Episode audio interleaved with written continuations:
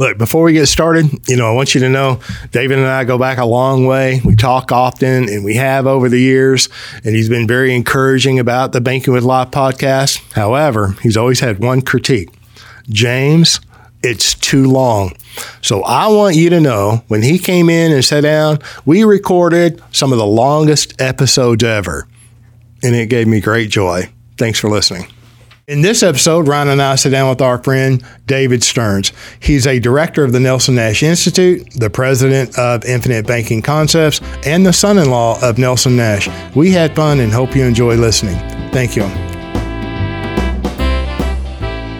Welcome to the Banking with Life podcast. I'm your host, James Neathery. I'm your co-host, Ryan Griggs. And listen, I'm we we are uber excited um, I'm always excited when somebody is live in the studio, and I know I always say that.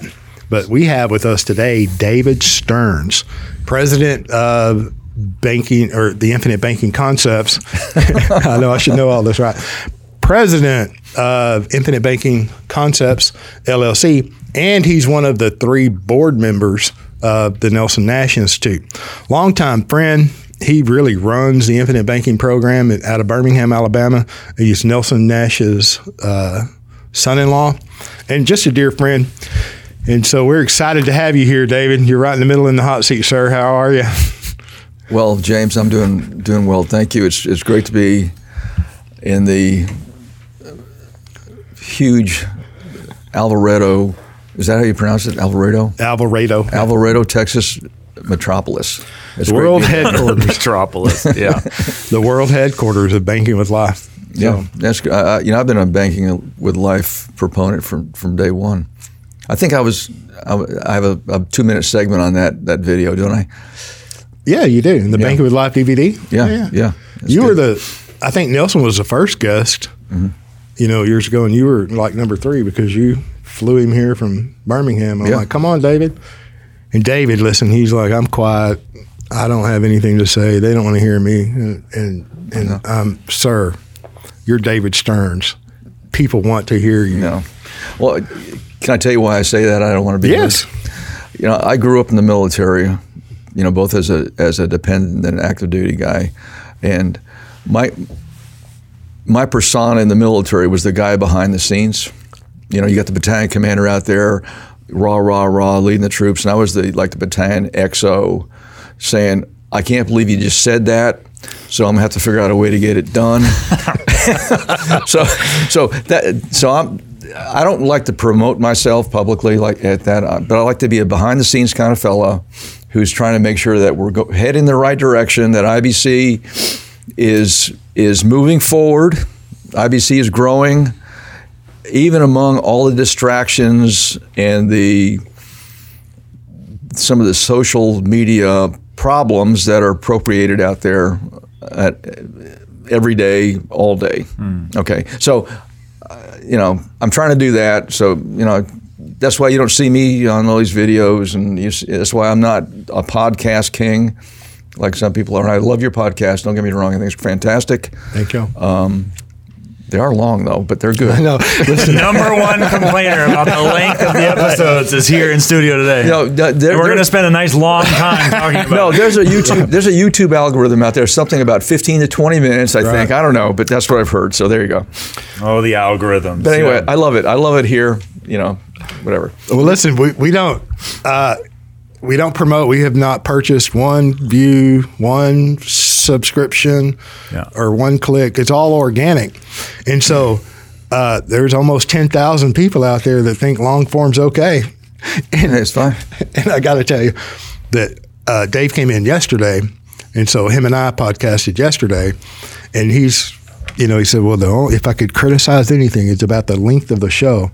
I'm like, okay, yeah, yeah, just speed up the playback time, 1.5, 2.0, listen to it in segments. I get it. I talk slow. Then we wound up speaking or talking for about an hour and a half, hour 47. And I asked him, I'm like, Dave, did that seem like an hour and a half? And you said, no. No, but you know, any professional videographer knows that you film for an hour and a half, you get 10 minutes of content, right? There you go. So I expect some some professional editing. So there you go. Listen, I have some AV ninjas here, and they'll they'll get it done. But two, you know, it's an unstructured show. It's un, I mean, half the time I sit down, I just show up and sit down, and Mr. Greg shows up with a nice long list of topics that so these things would be good to talk about. Yeah, it's true, um, but it's unstructured, and so we do. I prefer to have less post production work Mm-hmm. I don't want to edit stuff. That's why you know I didn't take out Paul Horsley's well sperm comment oh from that gosh. one. That's good. Not only did it make it into the final cut, but we get to bring it up again. That's that's, that's right. and my point is, uh, no, it's, I don't want to edit. No, I, I appreciate that, and, and, one of the reasons I agreed to come down here and do this live instead of via Zoom or whatever is because uh, you know you guys are good friends of me personally, and I know you go way back with Nelson, uh, and I and also from my perspective, I think you guys are doing IBC in the most purest form available. Okay, and I want to promote that, and I believe in it, and, and I, I think you guys are, are superstars. Period. Well, thank you. Okay. That's nice of you. Thank you. but you're not here to over promote. I mean, that's no, not why I hey, invited you. James gets nervous when people say nice things around. No, him. I'm I'm serious. You know, that's that's that's the way I feel about it. So perfect. Well, I mean, he does an incredible job. You have no idea. Even if you've attended, uh, you know, I know a lot of agents listen. Even if you've attended think tanks in the past, I mean, the amount of work that this man does is unbelievable. He has to uh, deal with the general public, which is, I'm not saying that in a negative way, but you have to, there's a lot of people that call and email you every day. And then on top of that, he has to deal with agents. Now, how many of you listening got up today and said, oh man, I want to go buy some life insurance or talk to an insurance agent? Zero. Yeah. This guy has to talk to life insurance agents all day long. So mm-hmm. my heart goes out to you. I don't, I don't know to what extent, David, people realize how in the family the Nelson Nash Institute and IBC is. I mean, you're mm-hmm. Nelson's son-in-law, right? And the events themselves, the annual think tanks in February of each year, all of that is managed by you, your wife Kim, your family, mm-hmm. and that's. I mean, it's been that way ever since the beginning and continues to. I mean, it's a. Yeah. It's not just like a a marketing scheme. You know, it's, right. it's, it's no, we, we try to keep it authentic, okay? Yeah. And and one, one of the uh, I don't it, forgive me if I keep going back to Nelson Nash. No, it's okay. Duh. But but one thing about Nelson was he he he loved people. Mm-hmm. Okay, he loved he loved what he was doing. He loved people. He, you know, he was a strong Christian. He believed that that that permanent whole life was the was was the the purest form of of uh, economic product set out there. Okay, and he, and he equated it to, to, biblical financial principles. Okay, and so everything he did was on a personal level. Okay, that's why I enjoy doing these seminars, mono on mono, face to face. If there's one person in the room or a hundred, he wanted to do it FaceTime. He didn't want to do it via Zoom. He wanted to love people. And so the think tank uh, we, we're trying to do the same thing. We're, you know, we, yeah, we have great presentations. Yeah, we talk about case studies. Yeah, we talk about best practices. But it's all about getting to know people and, and, and, and loving them. So we've we kept it in the family. We try to we try to keep it at a level, a size where we can get engaged and we can try to get, talk to everybody there. Mm-hmm. Because uh, you know, you know, quite frankly, I'll interview somebody for an IBC practitioner candidate uh, application, and they go, "Yeah, you know, I was brought as a guest to the think tank four years ago." You know, it's like, well, I don't, yeah. I don't, remember you. I'm sorry. You know, because it, you know, again, it got out of control, and so we're trying to we're trying to keep it personal. Yeah, I think it comes through, and I think you feel it at the events. Yeah. Um, and part of that personal kind of deal. I mean, we talk about the book "Becoming Your Own Banker" and how that was an outgrowth of the seminar. I think you mentioned it recently on a, another podcast, right. but I wanted to stress that. I mean, I think sometimes people read the book and they're like, "Oh, this is exactly how I need to do it," yeah. right? And I was kind, of, I kind of felt guilty of that when I first started. My first policy, little janky novelty thing that I kind of poke fun at now. But I, I, went to the big four agent and said, I want, this is long, you know, months after I met Nelson, and said, I want uh, 37.5, 62.5, just, you know, the in equipment financing, $40,000 total premium outlay, 15 to base, 25 to PUA. That's a 37.5% of the outlay to the base and 62.5%. I was like, I want exactly that. Mm-hmm. Not knowing that, or not connecting the dots, that this was meant to teach and to illustrate a concept, not to be here's the exact roadmap you follow. Right. Well, Nelson said more than once he wished he never put any illustrations into becoming your own banker. Man, you could say that 15 He said it times would. over. And so when we did when we did uh, the second book, Building Your Warehouse of Wealth, and I don't want to take credit for that, but I'm I was the kind of the guy that said we need to do something like this because you got stuff in your seminar that that is not in BYOB, like the State Farm example. Mm. Okay, so that I, so we did that anyway. See, and it, one thing we agreed to. No illustrations in that book. Period. It's going to be verbiage. Yeah, you have a you have a graph of the, the State Farm policy performance over the 20 years or whatever. But exactly now, I shared this with James yesterday. I was one of the guys. Well, I was the guy. I'm responsible for the for the fourth edition and the fifth edition because I kept saying, you know, we need to update the book. We need to update the book. You know, chasing the numbers. Yeah. But like you said before, it's not about the numbers. You know, equipment financing. Those illustrations in equipment financing. First of all, they're not really illustrations. They're they're tables Yeah, based upon multiple illustrations that were that were combined Yeah. to, to show a relationship between different numbers and different columns. And and if you go back to the exhibit of the, the financing contract, Mm-hmm. okay, for the, the the client Terry, who was Nelson's nephew, Talking about an associate's finance. associate finance, he talked about okay, this is how much he's going to finance for a a a logging truck, and this is what the, the interest rate's going to be. He reversed he, he reverse engineered that financing package into that illustration and contrasted that with using flowing the same cash flow through the, through the insurance company, and so it was reverse engineered. So you don't buy a policy based on reverse engineering. So, you you're, you're, you're right. You don't. There's there is no exactly right policy for IBC. Of course, I have my own feelings how I just I want my policies, and we can talk about that if you want to later on. But there is, you know, to to clarify there that you can't. One shouldn't say, "I built this policy a particular way." 60-40. You see that in the industry, and have for years. 60-40 policies, right? They're good policies, though. Yeah, yeah. really but good. I mean, they get that straight from equipment financing. Well, exa- well yeah, yeah. I mean- now, when you say 60 40, you're saying 60% of the outlay to the PUA, 40%, 40 base. to the base. right. right.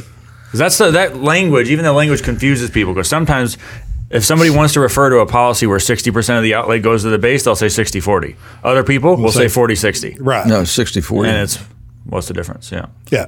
But just to clarify. But then, yeah, no, no question. But then they, and then they, I typically see it an awful lot of the times, and there's a reduced paid up, which is a contractual right you have in whole life insurance, or a premium not being paid in the future. But the policy would be designed in such a way that you could not pay a premium in the future. Prohibit future. When that is not what Nelson illustrated. That was a paid up at age 65 policy, preferred, guardian, you know? So, um, yeah. No, it's you know, you know, going back to you know, Nelson uh, was a was, a captive agent.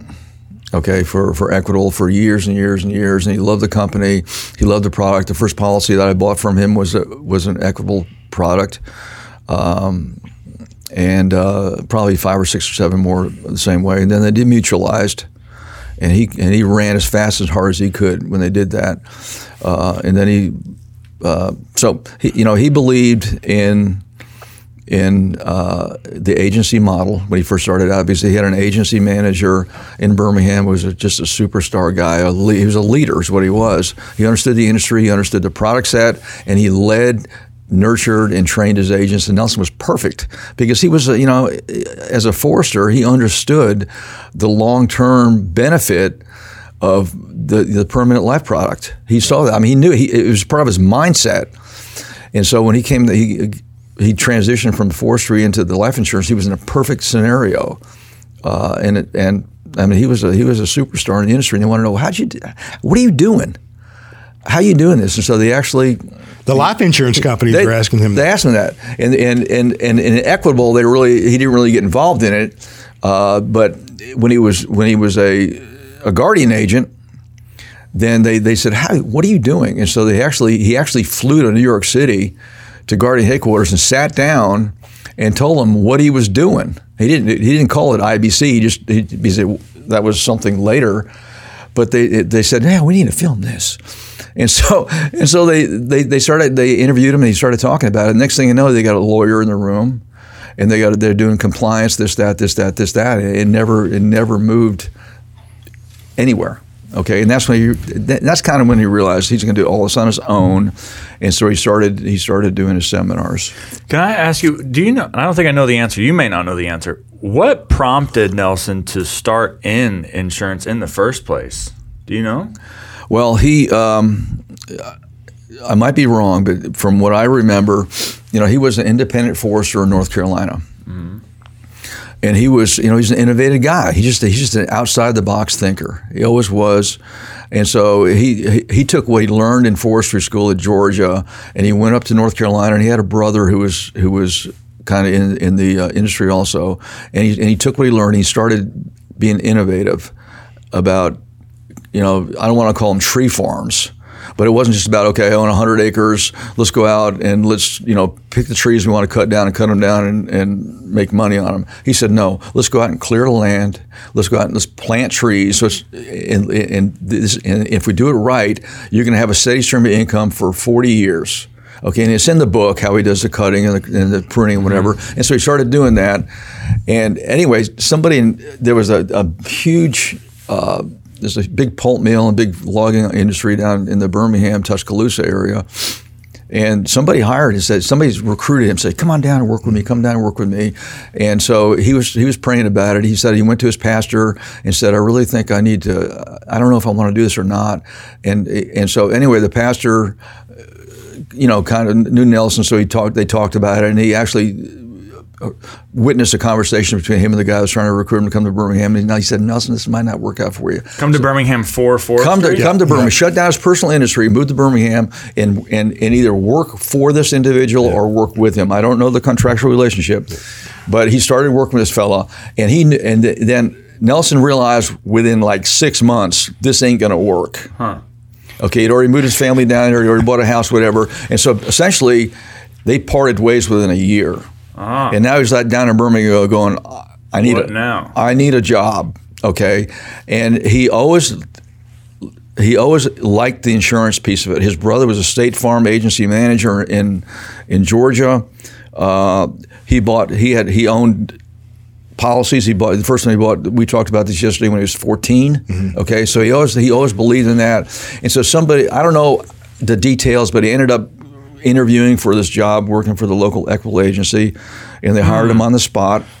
And that's how he got into it. I see. Okay. A long time consumer, and then something fell through in terms of what right. he was doing otherwise. He was ex- he was exposed to life insurance. Uh, you know, he talked about his brother selling the State Farm policy. Mm-hmm. Um, and uh, so he, he he knew about it. He believed in it, and he had an opportunity to get into it. And he was also an he, he, he was an Austrian economics proponent, and so he saw that as kind of as an as, as mm. an economic vehicle mm-hmm. that you could use, you know, at, at, at the UNB level. You know, I, that's the way I I remember.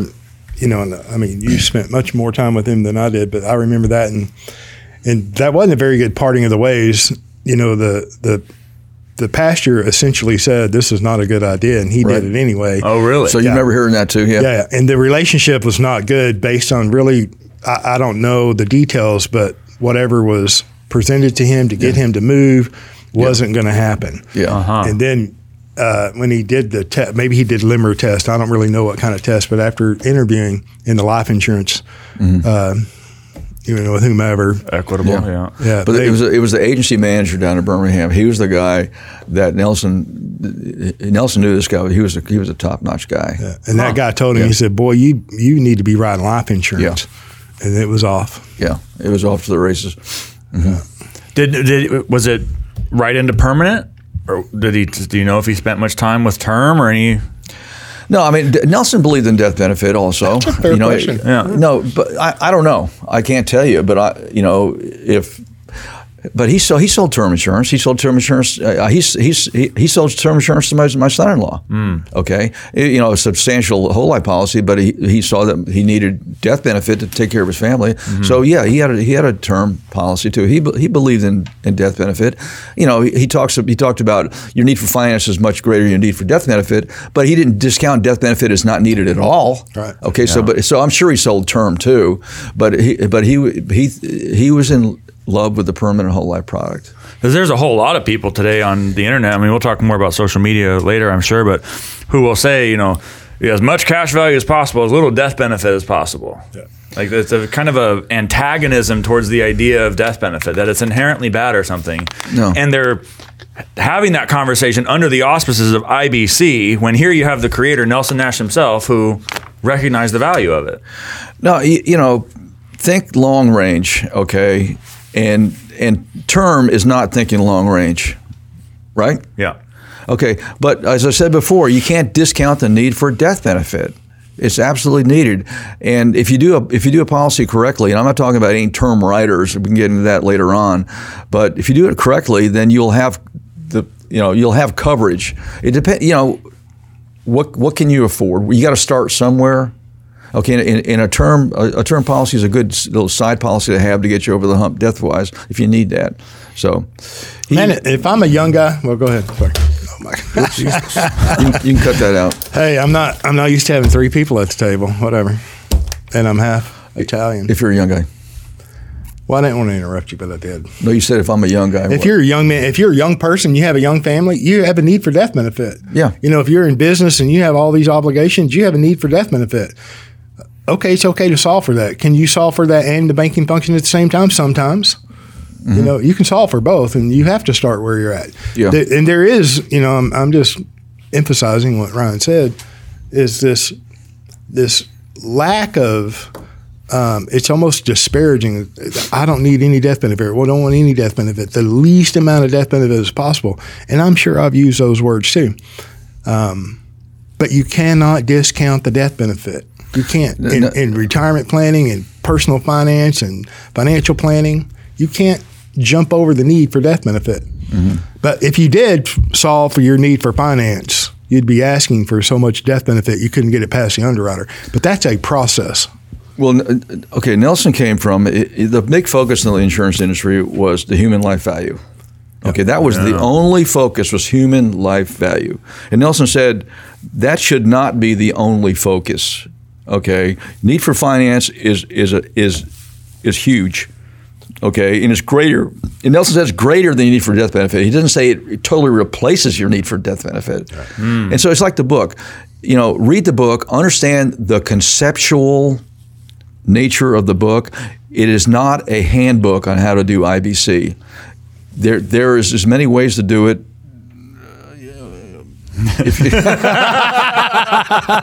Within the within the context of using the right product set, okay, and and, and having and, and the important thing here is the client has got to understand what this is about.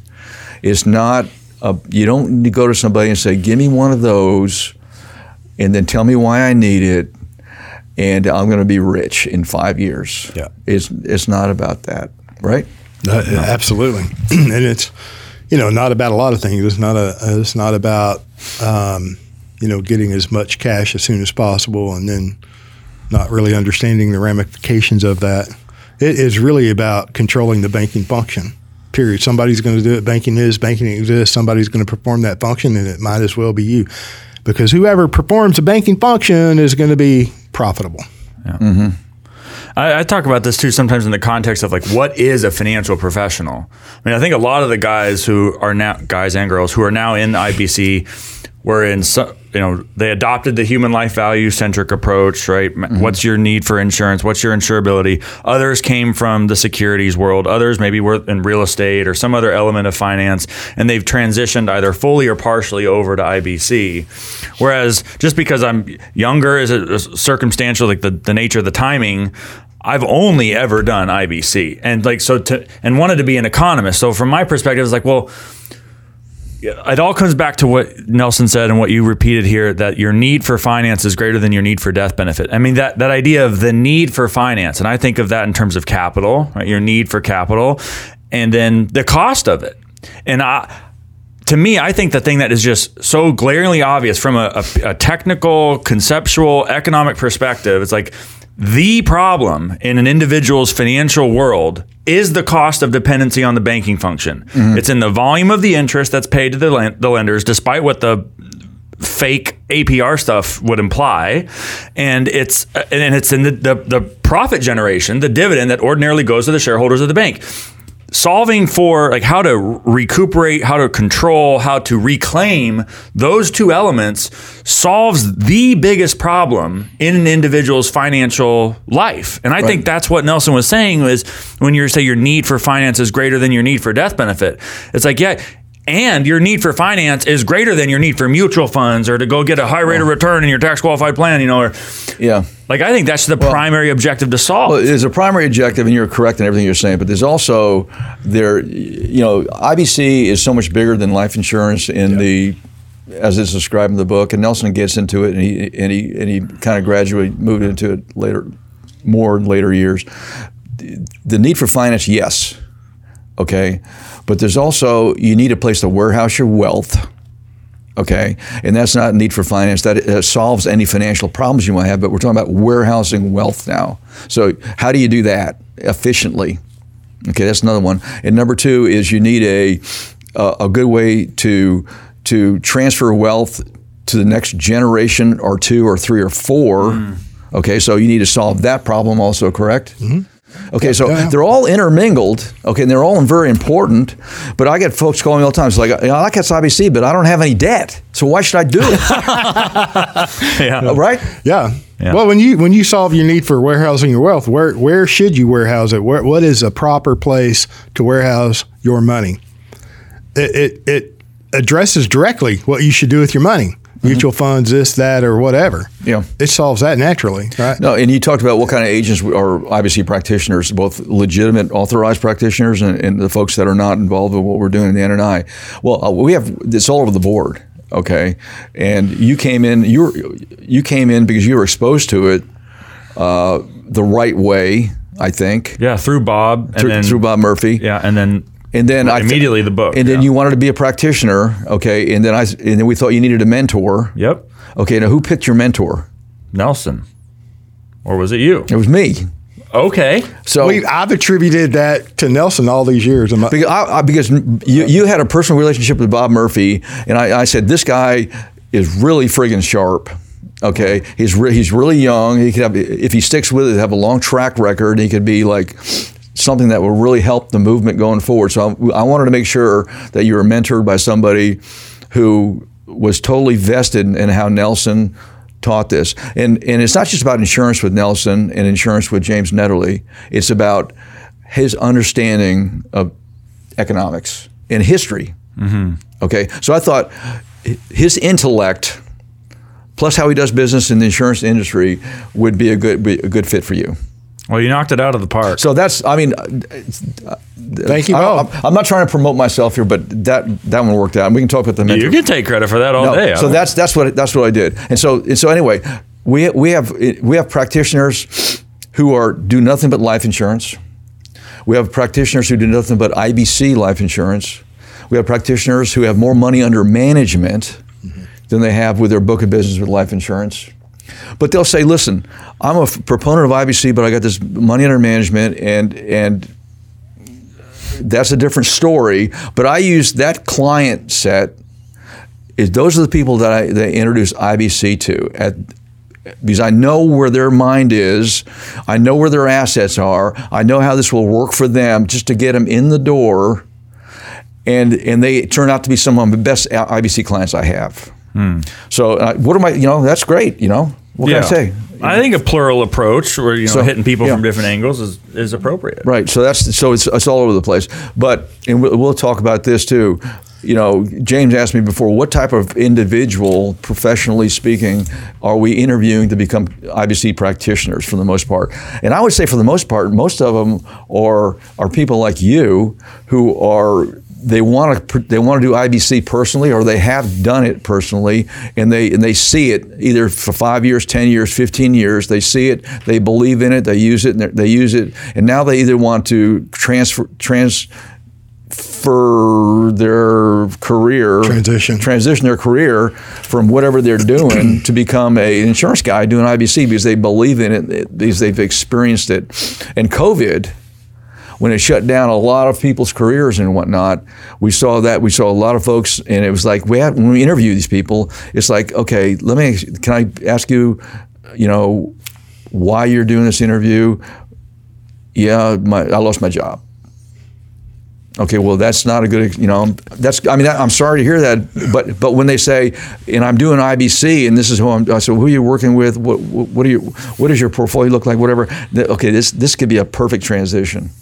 So the, most of the people that are coming in, from, for the most part, I say maybe 60% are are actually wow. practitioners who who do it in their, their life and they and they believe in it and they want to do it professionally now.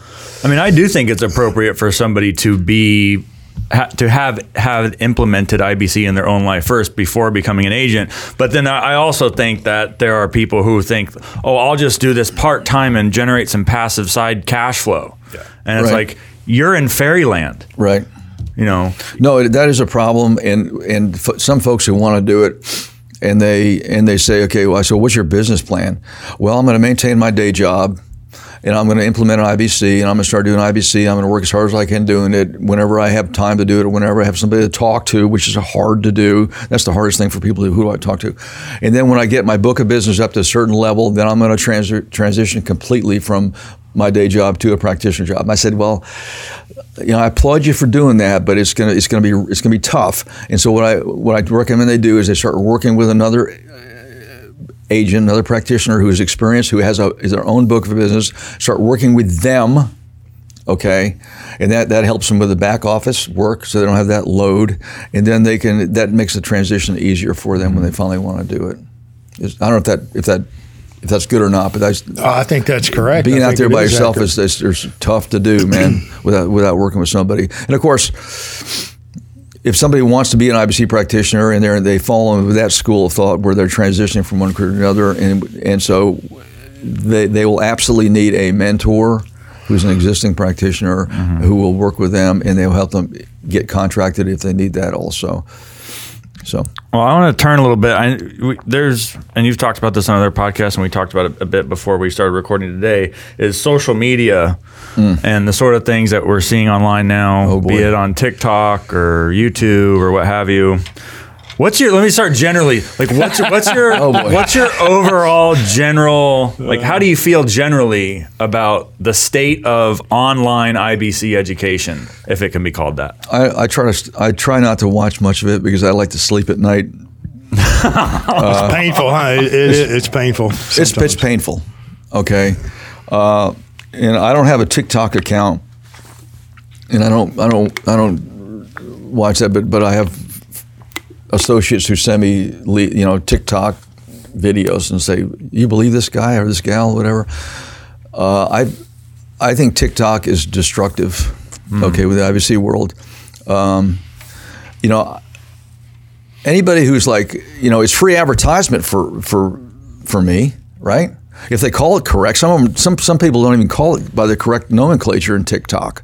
Right. They call it something else. They don't call it infinite. They call it infinity, banking, banking, or something like yeah. that. But no, it's free, so many different. Names. It's free so ads. Many, yeah. so, gee, free. Why would I be uh, disgruntled about somebody who's advertising?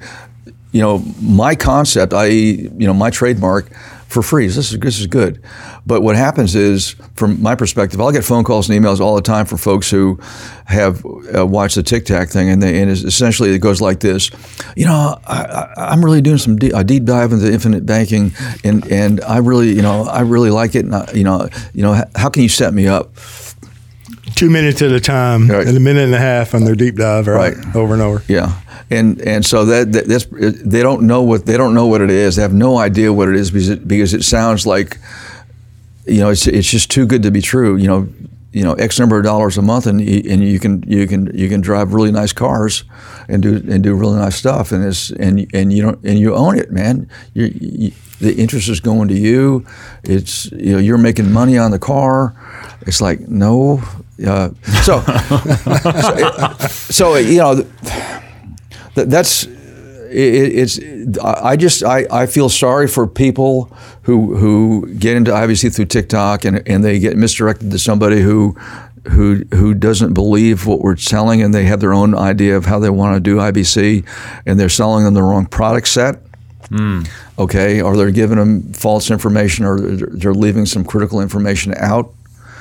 And then you have policy lapse problems, you know, year two. Yeah. okay. Yeah. Uh, and then it's uh, of course I guess the industry doesn't like that either, do they?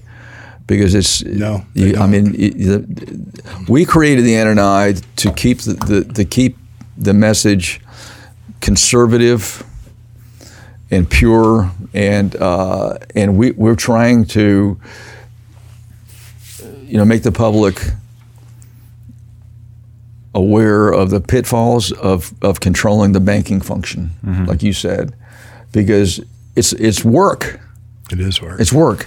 And if you create a policy portfolio that's more than one policy, then you better have your finger on those policies all the time and know what's going on in them, or you can get upside down before you know it, right? And everybody says, "Oh, IBC is tax free. It's tax free. It's tax free." Well. you know, if you if you don't do it right, then you, you can, have problems. You can cause some problems. So we're, we're TikTok is not good for IBC, okay, because you can't learn something in two minutes. Um, you, you got to take the responsibility of of understanding what this is all about, and and the best way to do it is read Nelson's book, Become Your Own Banker, five times. Listen to the Audible book in your car, you know, whatever, and just try to understand the conceptual nature of privatized banking. It, okay, understand the conceptual nature of privatized banking. Understand you need you need a a, a stable uh, vehicle to do it. You don't need something that's volatile. It needs to be stable. It needs to be predictable. It needs to have uninterrupted compounding. Okay, and then you need to have a coach, somebody who's in the who's a professional who can keep you straight when you when you deviate, and it could cause problems in the future. Mm-hmm. And I, I, know I'm being uh, those are kind of coded words. I think that's pretty direct. Nelson but, used to use that same language in a seminar. You need a coach. You need a, co- you need a coach, but it's a, it's a somebody who can keep you in the, in the you know going in the right directions. And oh, by the way, TikTok, IBC is not about about one bank Okay, it's about a system of policies that that you build over the course of, of many years, and you insure as many people as you have an insurable interest in, because that helps with not only growing your banks, it gives you flexibility on repayments on loans, gives you flexibility on on funding.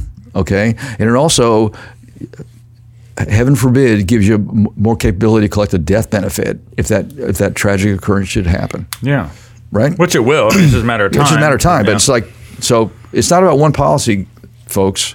It's about a system. You know what I notice is a lot of these TikTok people, they don't appear on the infinitebanking.org agent finder. Well, if they do, guess what? they, now, wait, wait a minute. I'm fixing to be on TikTok, maybe. I don't know why. Because I'm going to, well, in my altruistic thinking, I'm going to direct them to the truth. Okay. Well, it depends what you say, I guess. Okay. Well, I mean, I'll, run about YouTube has been a bigger problem for me than. Yeah, I'm glad we're going to YouTube because you know, as a general, you know, social media, then we go right on to TikTok. Well, YouTube has been uh, very active for much longer than TikTok. Right. So, you know, 15 years ago, you couldn't even find anything on YouTube. Now there's 55,000 experts about the infinite banking concept or whatever they name it. Yeah. Mm-hmm. And here's a contrast. You mentioned earlier if Nelson could do the book over again, he wouldn't have included illustrations.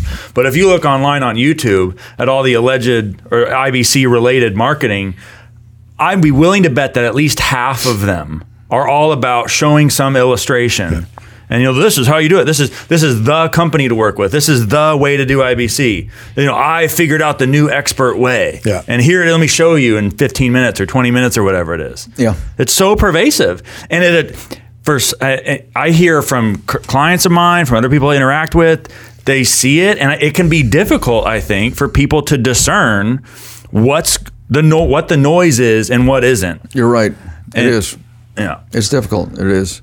Um, and uh, from another perspective, not trying to deflect your concern, but some of those videos actually use insurance company uh, proprietary software. I think. I don't understand. Definitely, How, I, don't yeah. understand, I don't understand how they do that. Because the life insurance company's cashing the check. Well, it's still there's still issues with compliance and this and that and this and that that that that I've heard about. Yeah. And I don't understand why it's, it's you know why they, they don't they're not consistent with cleaning that up across the board. But there there are, there are there are concerns and there are people that that lead with policies, lead with illustrations, and I advise uh, the general public that don't go illustration shopping. Okay, don't do it. Don't do it. Okay, Yeah. you're just you're wasting your time. You don't don't look for an illustration. You work with somebody who understands you know who you are, understands what you're what you want to accomplish, and and and it's not about okay, uh, you know. The way I put design policies, I, I get a lower commission than, than that person does. So I'm doing it right. I'm getting a lower commission.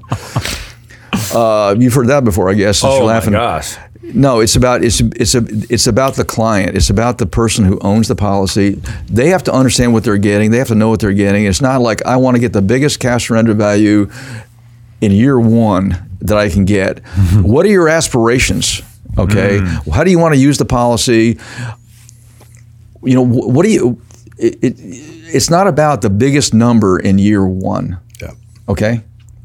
That's all, that's all I want to say. It's not about that. if you're if, if you're if you're gonna if if your situation is that's what you need, and that's fine. Yeah. Okay, but you have to understand that that's that's best for you. Yeah, and then that then you know insinuates that I'm not going to have a need for capital is great in year three, four, five, right? Yeah. So the duration, the timeline of of of anyone's in particular individual circumstances, you know, how big should a premium be? How long should you pay the premium? How long should you have the contractual right to pay the premium? What happens if something doesn't go as I expect in the future? What can I do? How will that affect me with the policy that I own? And you can't determine that by looking at a life insurance illustration. No. That comes that knowledge comes from experience and then working with an experienced agent and advisor. Right. And it's critical. It's critical. You know, here I'm 59 years old. Do you think I want to be forced into underwriting at Yeah. 59? Yeah. No. And I- I'm willingly going, right? but I don't don't force me into it, right? Because of a of a of a of a particular policy design that was less than optimum, right? So, Well, I mean, I know you don't want to look. No, you're, no, you're you're right, and I think it's important we talk about this. But but on the, on the other side of that note, if I realize five years down the road that this particular this policy design was not optimal for me, Right. okay, what do you do with the policy? You keep it. Yeah, it, depends on the circumstance, no question. Yeah, but yeah. but okay, that's but fine. Keep it. Keep it. Yeah, Don't yeah. replace it. Right. Okay. The second one. Now you know the second one's going to be different. yeah. Okay. So I just want to make that point. No, that's a great point because we talked about that at, at breakfast. Just you you know, Ryan has the same experience. We talk to people every day, different circumstances. Maybe they've done this and they've discovered the the this podcast or their learning has increased. And now I wouldn't have done that, but I did it. Now what do I do? Replacement is almost the last Last thing you do. recommendation. Yep. And I'm not saying it shouldn't happen or it doesn't happen. Ding, uh, ding, ding, ding, ding. I don't care who the agent is. If the first word out of his mouth is replacement, his or hers, then That's a red flag. that's a red flag. Yeah. Okay, red flag. I don't care. You know, if the company's demutualized. I mean, some companies like you know, some of them yeah, you got to replace them because they're they're going to be a black hole. But if That doesn't mean every one of if them it's a needs to be solid, if it's a mutual That's mutual right. holding company, don't need to replace the policy. Maybe you can throttle back on it. Okay, you know, drop this rider or drop that rider or whatever, but don't replace it Right. unless it's very unusual circumstances. I agree. I'm glad you brought that up.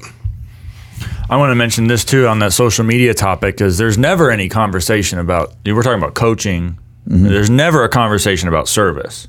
Oh, You Yeah, know, yeah. I, I think there's this uh, this idea online that IBC is this thing I buy, and once I buy it, w- business is settled. I'm off. I'm good. Like you know, it's like getting a car or going to the store.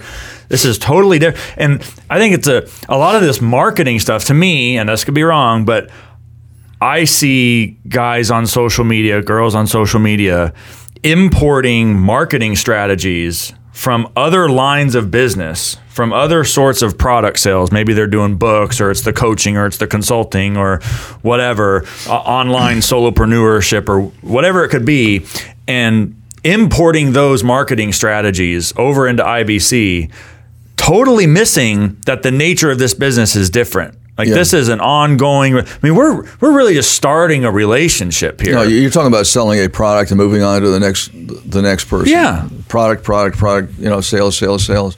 You're right. It's yeah, and I, I don't know from a you know from a, from a, an agent perspective if you if you're if if your your primary business is is IBC production. Okay. Yeah. How many clients can you handle in an in a in a responsible way? A lot. I mean, I, I'm talking about an independent guy out there all by himself, a guy or It gal. doesn't have the fantastic team. They don't have a fantastic team behind them like you guys do. Uh, so there, it, it, there, there's a lot of time and effort needed. There's a lot. for coaching. yeah, There is. and you got to be available. I can't tell you how many times I get calls from clients who have policies with other agents, and they can't get a hold of them. And they want to pay a premium. They're like, let me just pay and and substantial premium. Yeah. Not like and and the and I'm talking to them. I I know what kind of background research they've done. I know they're educated, highly qualified. They want to pay a premium. And oh, Mr. So and so is out of production, or Mr. So and so has decided to go do some passive Airbnb real estate investing. You know, and I'm like, what? Like to me, it's and then I'll have the question because we mentioned it on the show. Like, like if you're going to talk to an agent, ask them what's the nature of the ongoing service like. And so I get some people now who ask me that. I'm like, oh, I'm glad you asked. Wonder where you heard that from.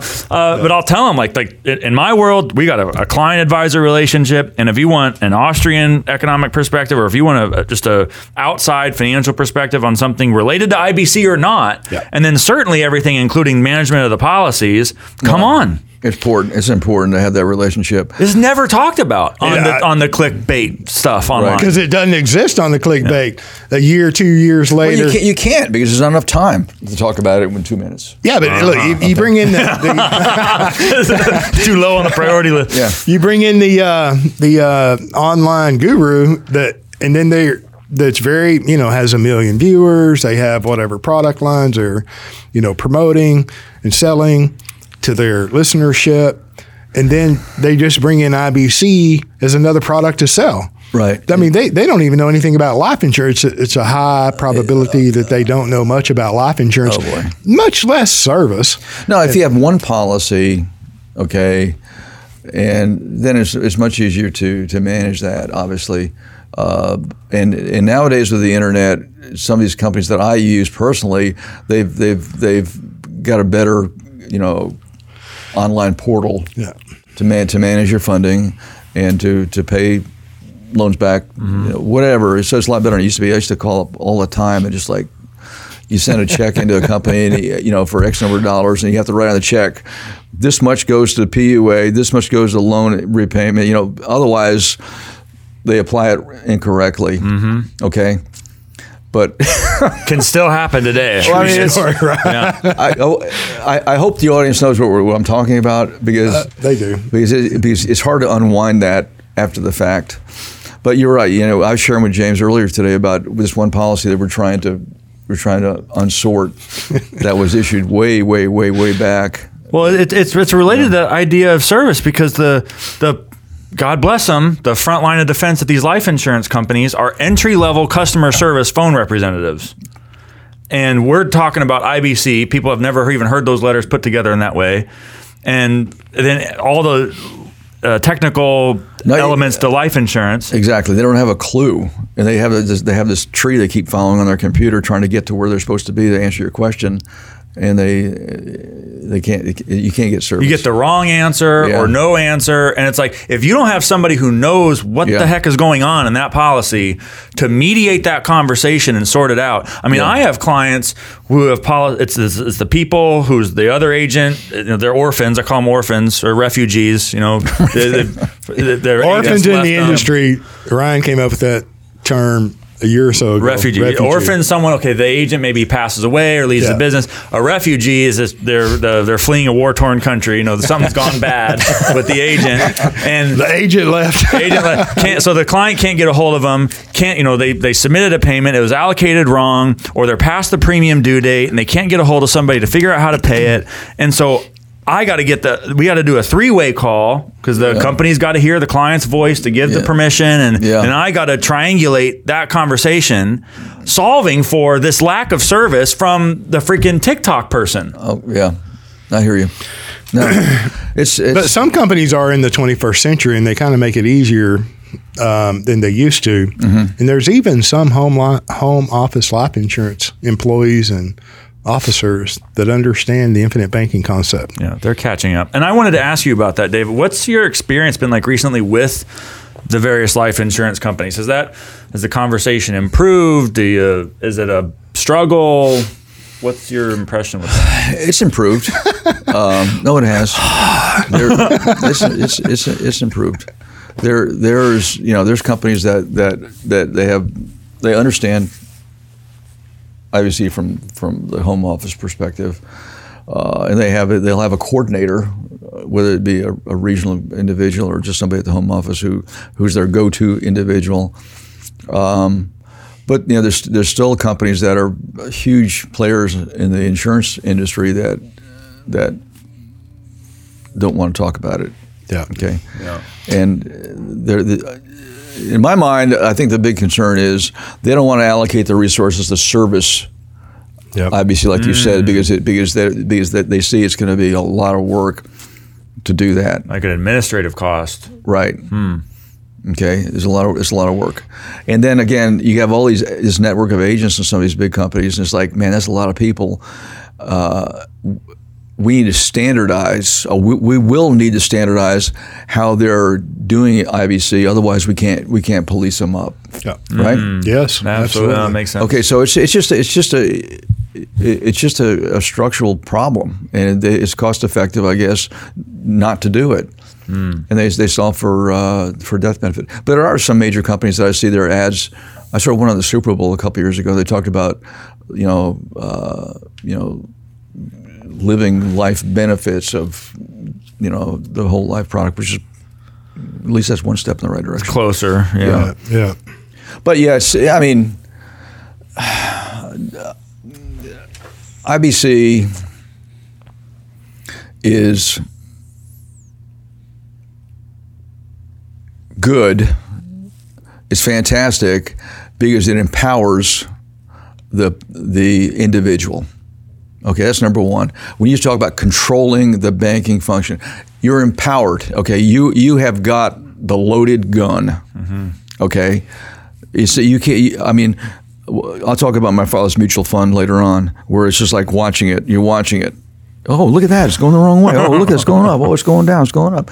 Okay, I mean, you know, you, you can pay a premium, put a policy in, in your desk drawer, and then a year later take it out, pay another premium, put it, never never think about it. But that's not IBC. That's that's owning a whole life product or whatever product. IBC is if you're using it, okay, to finance your lifestyle or whatever, then you have to have your finger on it because you're controlling it. You have to do it correctly. Uh, it, so the loaded gun is in is in the client's hands, and some of these companies don't want that. Hmm. Okay, they want to be in control because they want predictable results. They, they want to keep their lapse rates down, mm-hmm. and and I don't know what the industry standard is, but you you guys do because I'm not in the industry. But I something tells me if you do an analysis of, of lapsed policies, probably the most of them have substantial loans on in their on them. For That's sure. a, a precursor in the industry. precursor, Okay, and so I'm not, those loans might not be, you know, loans to finance cars the way Nelson taught to do it. They might be, gee, the guy has, has got loans out there to pay his premiums. Mm-hmm. I don't, I don't know. It's probably tells me what it probably is, and they get to the point where they can't do it anymore because now the policy's upside down, and so they walk away from it and it lapses. Okay, so that's a reason they, that the, that these these companies might be hesitant for embracing IBC also. Yeah. Even though it's something the lapse rates are totally different than what we're talking about and and how a policy is actually used. Oh, So- some of these companies they've been able to wrap their mind around through experience in the last several years that the block of infinite banking business, quote unquote, that they have is very profitable to them. You know, because you're talking about pre- predictability. Mm-hmm. The life insurance company, that's what they want. That's what any business wants. Predictable income, mm-hmm. Predictable expenses. Right? Premium is income to the life insurance company.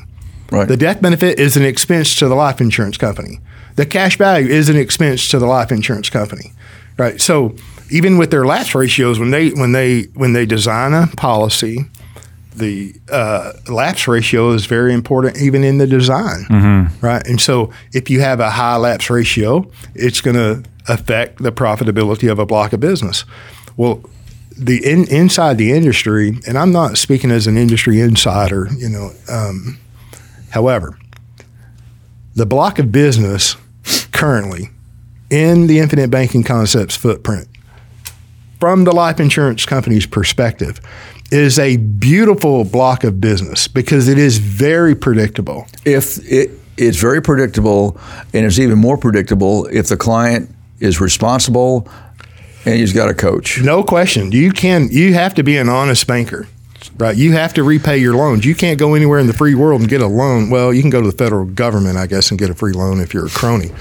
Other than that, you can't go anywhere in the free world and get a loan without a loan repayment. Mm-hmm. So, if you're going to value the third-party lender's money greater than your own money, there's an adjustment that needs to occur in your thinking. If I'll go down to the third party lender and I'll pay them six, seven, eight, nine percent, and I know everything is not at two or three percent. Um, if I'll value their capital, their money at a greater value than I would value my own money, there's something wrong in my thinking. So if I'm willing to pay the third party lender five or six, seven, eight, shouldn't I be at least willing to pay that minimum amount to the life insurance company?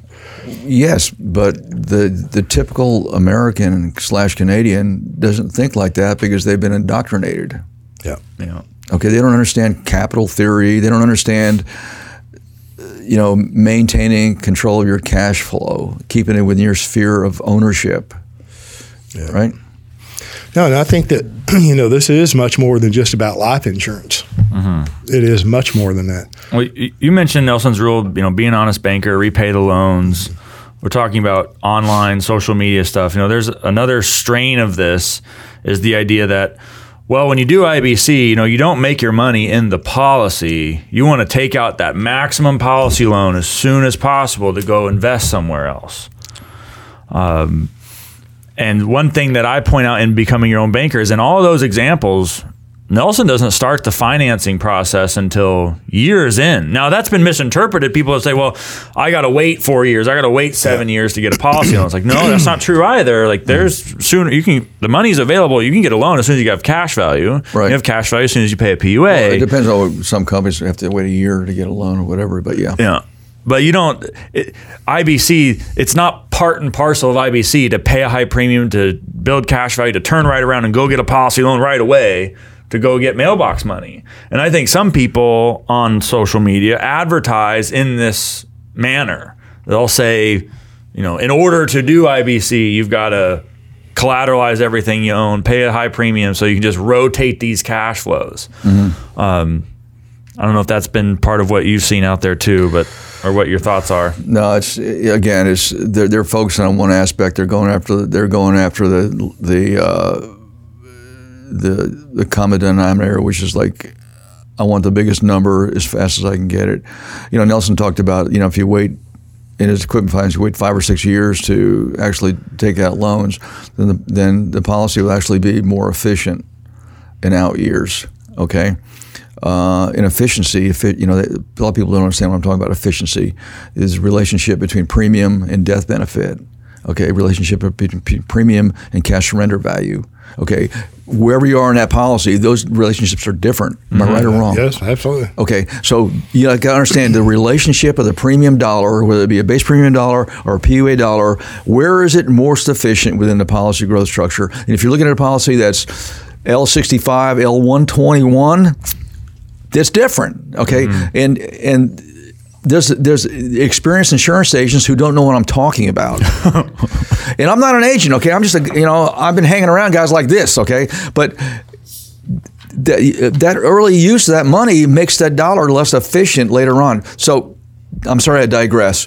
Um, you talk about you fund a policy, you pull the money out, and you go out and buy real estate, or you go out and buy. Okay, if you're buying the policy in order to buy that real estate, then that's a different story. You don't say, okay, now I got this cash surrender value. Now I'm going to go and get a, a loan, and I'm going to go invest in something else okay, you asked me if that's right or wrong. What's going on? It's that's I guess it's fine because we're talking about a repository, a you know, a, to store your wealth. Mm-hmm. Okay, a place to launch your wealth. Like Nelson says, I, I am in Birmingham. This is where I'm at, and I, and I launch from Birmingham to do seminars. Okay, your money is here. Boom. Okay, that's my that's my my warehouse of my assets, and I, will use that to buy whatever I want to buy, and whether it be an investment asset or whatever. Okay, I mean I guess that's fine.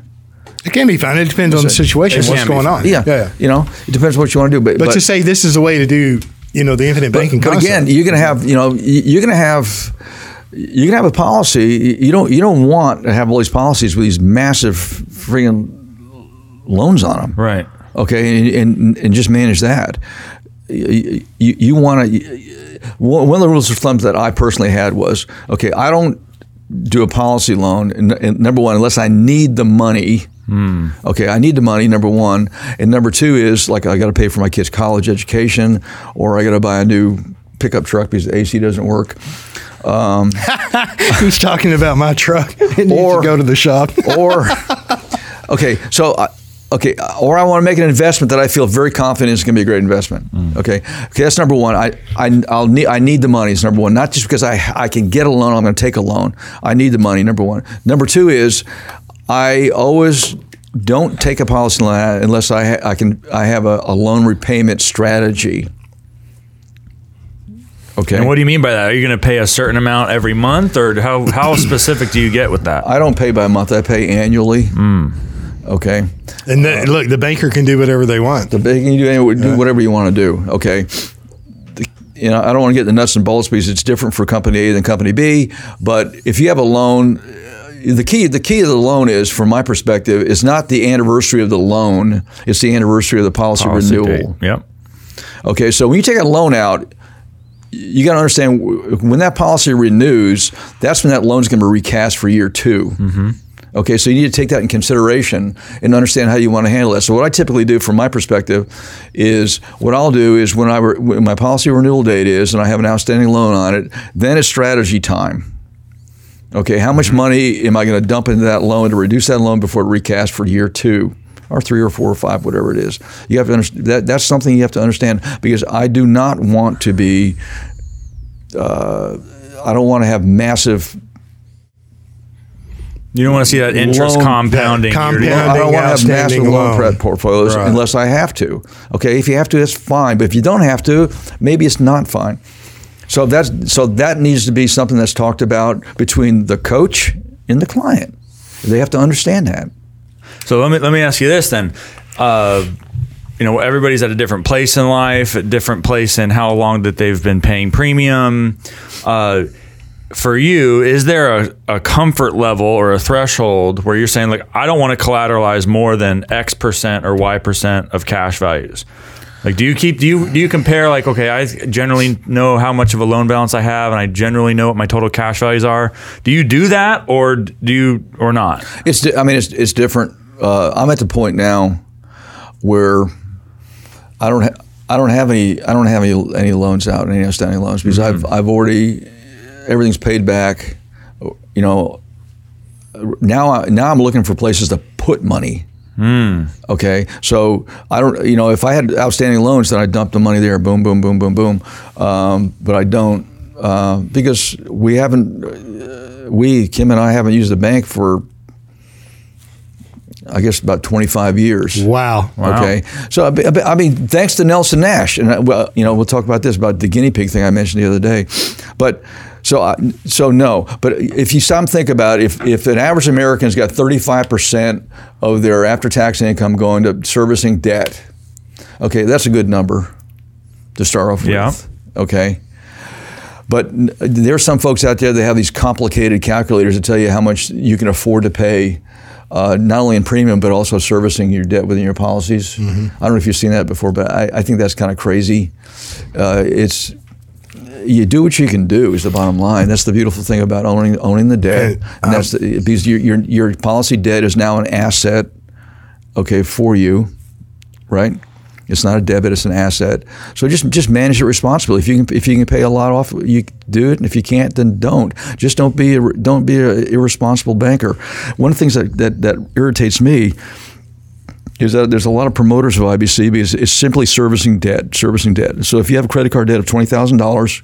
You need to do IBC because you can transfer that twenty thousand dollar debt within the policy construct. Mm-hmm. Is that is that good vernacular? Yep. Yep. Yep. Okay. So, but guess what? Two years down the road, they're servicing that twenty thousand dollars they put inside the policy, and they've run their their credit cards back up to twenty thousand dollars again. Or 40. So, or forty. So, what do you? So now, how do you handle that? yeah. So it's again, it's about responsible, resp- responsible banking. You know, it's I love this because if you once you walk through the noise and you get past all of those beautiful and uh, illust- il- illustrations and and the presentations, it's like the bank, the capital stock of a bank is money. You cannot become your own banker without money. Period. It is okay to accumulate capital No. that you have guaranteed contractual asset or access to. Accu- accumulation is key. I mean, and then these opportunities are, in my opinion, and this is what I've learned because of Nelson Nash. The opportunities are attracted to the capital, and I get it. We say this all the time, and it's conversation. We say it all the time because it's true. If you're in year one or year two or year three or whatever, paying a premium, and you haven't gone out into the real estate market because it's blown up, or the crypto market because it's not blowing up enough, or whatever, you're okay. It is okay to focus on accumulating that capital. Yeah. Right. And, you know, the idea 15 years ago, we all ran uh, spreadsheet, Excel spreadsheets on how to capture your debt. That is one thing that you can do if you have capital and you can control it within the infinite banking construct. That's, that's just not a big deal. Um, but should you go out and pay an exorbitant, you know, or huge first year premium to take over a credit card or a particular loan? No. No. You didn't accrue all of that debt because you had an uber amount of discipline. I mean, I'm telling you, I I brought in the Excel ninjas No, to it- do these illustrations, Yeah. and about the majority of the clients who started that way, and I'm going back sometime, they did exactly what you said. They took over the car, they took over the credit cards, and then they went and bought their mom a new car, or they bought their mom a new house, or whatever it may be. And then all of those credit cards went right back up. Now they have a, a, a tremendous outstanding loan in the policy, a greater outstanding balance on the credit cards, and there was uh, you know, sure, the life insurance company got paid, the agent got paid, but the consumer, the client, was not helped. He's not helped. In fact, he was he, he, the loaded gun scenario. He, it was self-inflicted gunshot wound. Yeah. Okay, because he wasn't coached properly. And and what's the first thing he's going to drop? Okay, he can't drop the credit card debt, right, Kenny? No.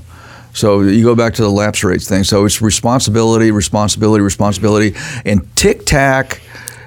I love. Tic tac. That's why I is- love this guy. It can be a problem because they're not seeing that. They don't. They don't. They don't understand. They're not exposed to it. They're not exposed to it.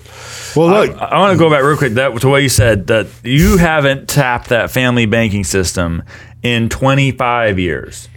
No, he hasn't we- borrowed, we haven't, done we haven't business gone with to the a bank. bank. in 25 years. Oh, haven't years. gone to a bank, a bank in 25 bank. years. I yeah. see. When we, we the last time we, we personally tapped the personal banking system was I've told the story before. You know, uh, when Nelson lived on Rocky Ridge Road, and I'm not going to say any more about that. If you want to find out the rest of the address, you, you know where to find it. If you're a practitioner, the small P or big P. Uh, he lived two miles from me, and I lived down the street. And then in 2010, the last time we did a major tap, uh, he said, "Okay, uh, uh, we're you know I'm, I'm having a hard time ma- ma- managing this big property, this massive property, you know, Three stories, uh, full of trees. No, it was it was a it, it was like a 2,500 square foot house built in 1960. It was nothing massive, and so we're going to move to a garden home. And and you and Kim, my wife, you know, told us that you wanted to buy the house. Well, guess what? Don't want to buy it. Like, the day. oh, yeah. so, Time so, to write a check. so no, I, it was it was uh, Nelson was very gracious about it. So you can buy the, you, you know buy the house, and I said okay, we're going to do it. So the, the so what we did was we used our policies. You know, if you're familiar with a construction loan, where you get the, the assessed value of the, the property coming up, da da da, and the bank will say okay, we'll loan you five hundred thousand dollars, but instead of getting the five hundred thousand all at once, you just do you know gradual increments as you're building the house. Yeah, they piecemeal it and send the They inspector out there to make Right. sure the job's going along Right. to meet the loan. Yeah. Well, what we did was we, you know, we hired a, an architect, and we said, man, Nelson was a brilliant economist, a wonderful Christian man, and an amateur architect.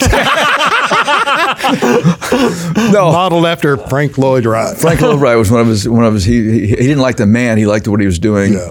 in, the, in the architectural work. But anyway. Um, and we said we need to fix all these problems that Kim and I perceived with the house. And she said, "Well, if I was you, I'd just tear it down." And I said, "You don't understand. We can't do that." Going back to the family ethic uh-huh. that you mentioned earlier, we can't do that because this is Nelson loved this house and lived in it for all these years, and he's and he's remodeled it from from the most part. We want to fix these types of problems. And so she said, "Okay, this." So we did a really nice plan with her. Da da da da da.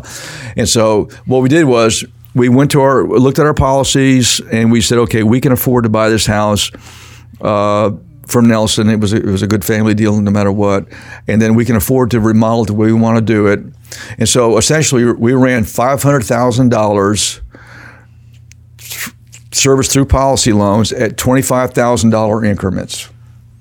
Every two weeks, we get a we get an invoice from the builder. It was twenty thousand dollars plus or minus, and I had I, it was a policy loan, and it took three or four days to service the loan and all that stuff like all the administrative fees. So that's what we did. It kadink, kadink, kadink, kadink, kadink, mm-hmm. and then we and then two years a year later, we built a detached three three car garage, and the, thir- the third bay was for Books. books. Full of books. books. Oh wow.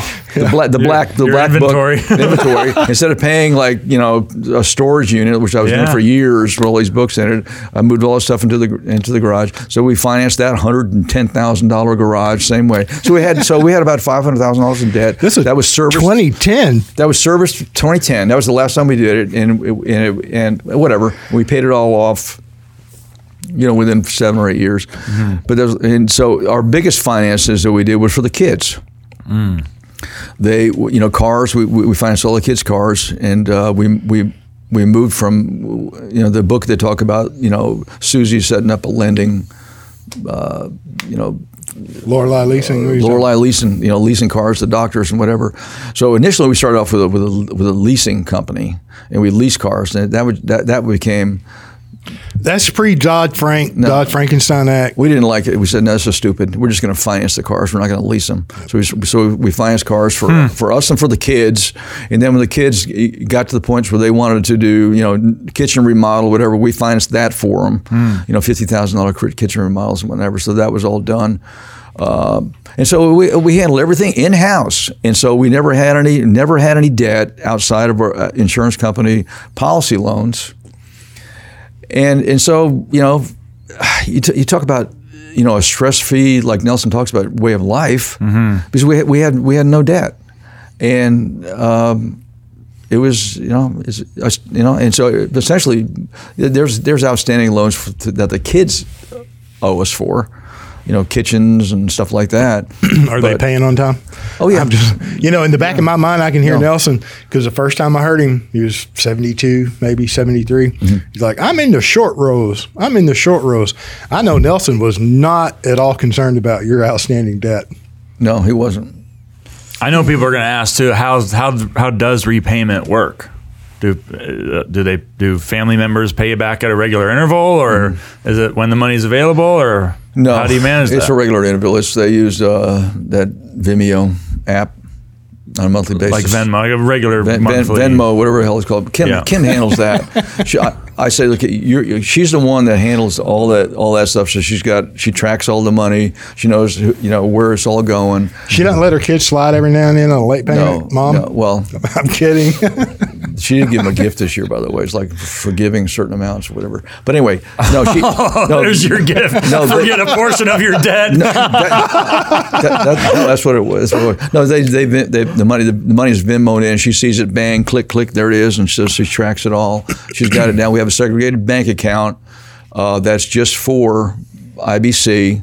And all that money and that stuff is either a death benefit will go in there, boom, Hmm. loan money will come out of will go from the insurance company through service through that bank account, and so that Kim does all that. I don't know. So it acts like an extension of your banking system because you said earlier it's not about one policy. No, it's You know, not- sh- no. It's okay to start with one policy, but then it's okay to properly expand.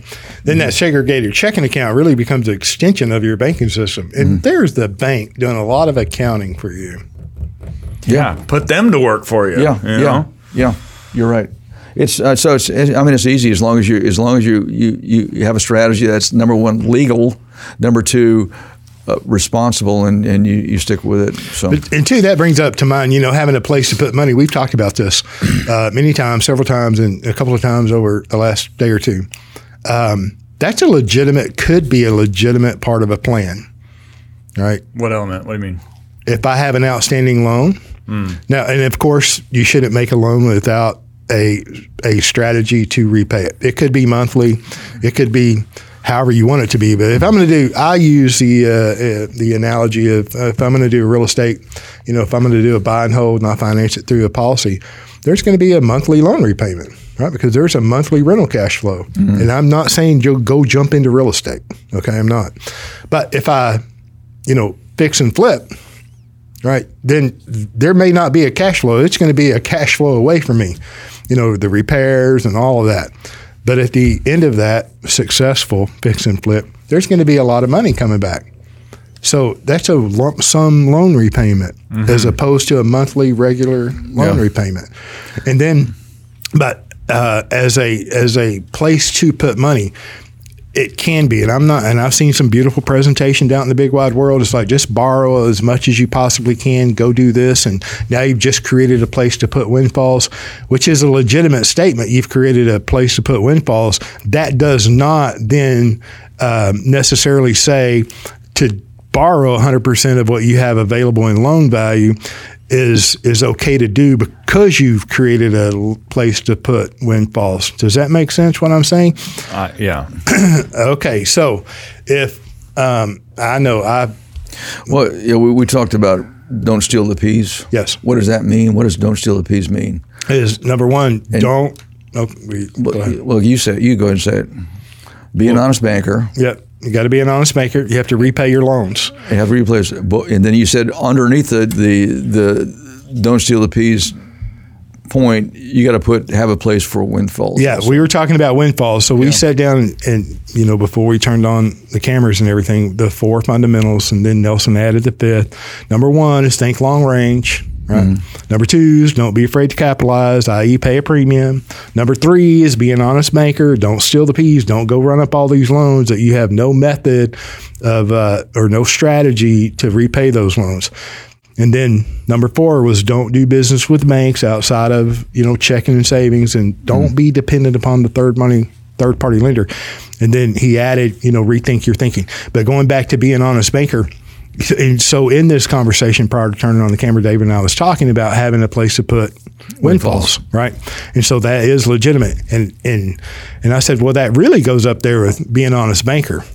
But also being an honest banker also encompasses look, if I'm 25 years old and I'm knocking it out of the park as far as income goes, I am nowhere near to my peak earning years in my life. Right. So if as my income goes up, my premium payment should go up as well. That's Right. also a part of being an honest banker. Yep. Right. And so also being a, that's why I said the uh, a place to put windfalls goes under being an honest banker. Right. It's part of it can be part of a plan, it can be part of a strategy, right? If I know I'm going to buy a piece of property or two or three and I'm just I'm not going to buy any property. Right? I'm just putting an example out there. If I know that somebody I have an insurable interest in is going to graduate, it's okay for me to put a place or create a place, right, Put that put that to receive that windfall. yeah. I So. I think that that's part of being an honest banker. Okay, well, It- uh, I didn't think that way initially. I thought it was, I thought the windfall thing was almost a separate commodity that we needed to talk about. But I, I, I see where you're coming from now, and I, I think I agree with it. So yeah, No thanks. One of those rules, you know, don't do business with banks, and you had mentioned this before we started talking, is this idea of collateralizing a policy with a with a banker. Oh boy, Yeah. yeah. I don't, I don't, I, I, I have a real problem with that. Um, I mean, if you're chasing uh, rates and comparing rates of return uh, and saying, well, I can, I, I can get a higher rate of return if I use a, a HELOC. Yeah. Well, the, Or- the or- bank the or- bank will lend me money at two. The policy, Yeah. the insurance company's going to charge me five. For Why eight. would I take a policy loan? Because one number is bigger than the other, and all that we got to do in finance is judge the difference between two numbers. It's Right, like right, right. Well, I think I think we, we touched upon that earlier, but you know, if you just think about the the four top rules that James just covered, you know, thinking long range, and, and number four is don't do business with banks. You know, Nelson talked about that. Okay, that that's what started IBC is is doing business with banks. Okay, he got mm. upside down with, in real estate when the interest rates went from like eight percent up to twenty one percent prime, and he got upside down. And it's like, luckily, he had enough cash surrender value so he could he, he could policy loan himself at a point where he could start servicing the loans responsibly and not have to declare bankruptcy. But why would anybody? Collateralize a policy with a bank. Uh, You know, if you're doing that, please don't mention the word infinite banking concepts in public. Please don't say you're a proponent of anything we're doing because that is not IBC. Okay, D- please don't do business with banks. And and why would you take a private asset like a like a policy and and, and use it as collateral for a bank loan or whatever? I don't care what I don't care if you're getting 100 percent you know, more payout on your interest payments. Just don't do it. You call it something else. Call it something else. Don't call it IBC because it's not. I'm going to clip that out and put that on TikTok. No, you know, IBC. Okay, okay. I'll say I'll say this one more time. I w- I wouldn't do anything like that without your No. permission. Okay, okay, okay. Here's here's here, here's a here's a clarifying statement. Okay, the infinite banking concept. Okay, and we can put a registration mark behind that or a TM. Where do you want to do it? Okay, You should. The infinite banking concept is about using permanent whole life insurance to finance your needs. Okay, it's not about using life insurance as collateral for, for bank loans. It's not about using universal indexed uh, life insurance policies to, to, to buy real estate. It- IBC IBC is about permanent whole life insurance from a mutual insurance company or a mutual holding company. In some cases, a stock company if there's nothing else available. Uh, to finance your banking needs. That's what it is. That's what it is. That's what it's. That's what it's about. Okay, if you're not doing that, then don't call it IBC. Call it something else. Well said, sir. Well said. You know, I've said it before. I'm going to share it again. You know, uh, we we uh, we lived at our little house for you know twenty something years. We've been looking. We were looking at the time to move to something a little different.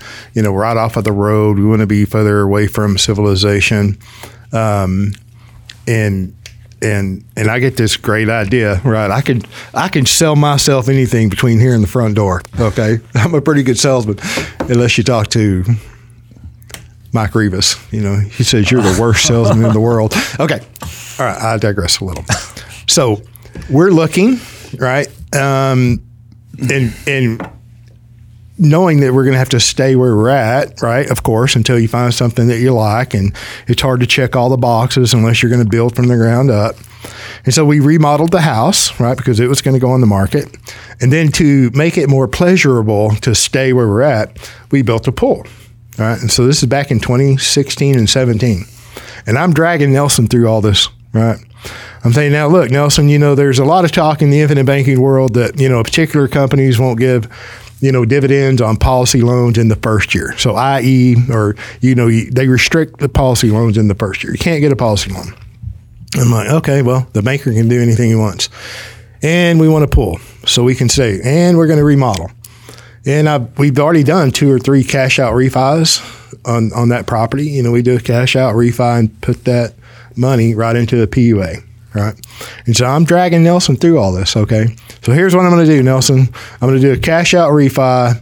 I'm going to go buy one of these policies that you can't uh, borrow again. It t- can't take a loan in the first year, and and then I'm, we're going to build a pool.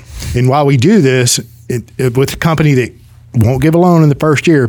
I'm going to take that policy, that brand new policy, down to my local banker because my banker of 20 years graduated. I know, right? And so then I was orphaned, and then a young man who we do business with today, um, great guy.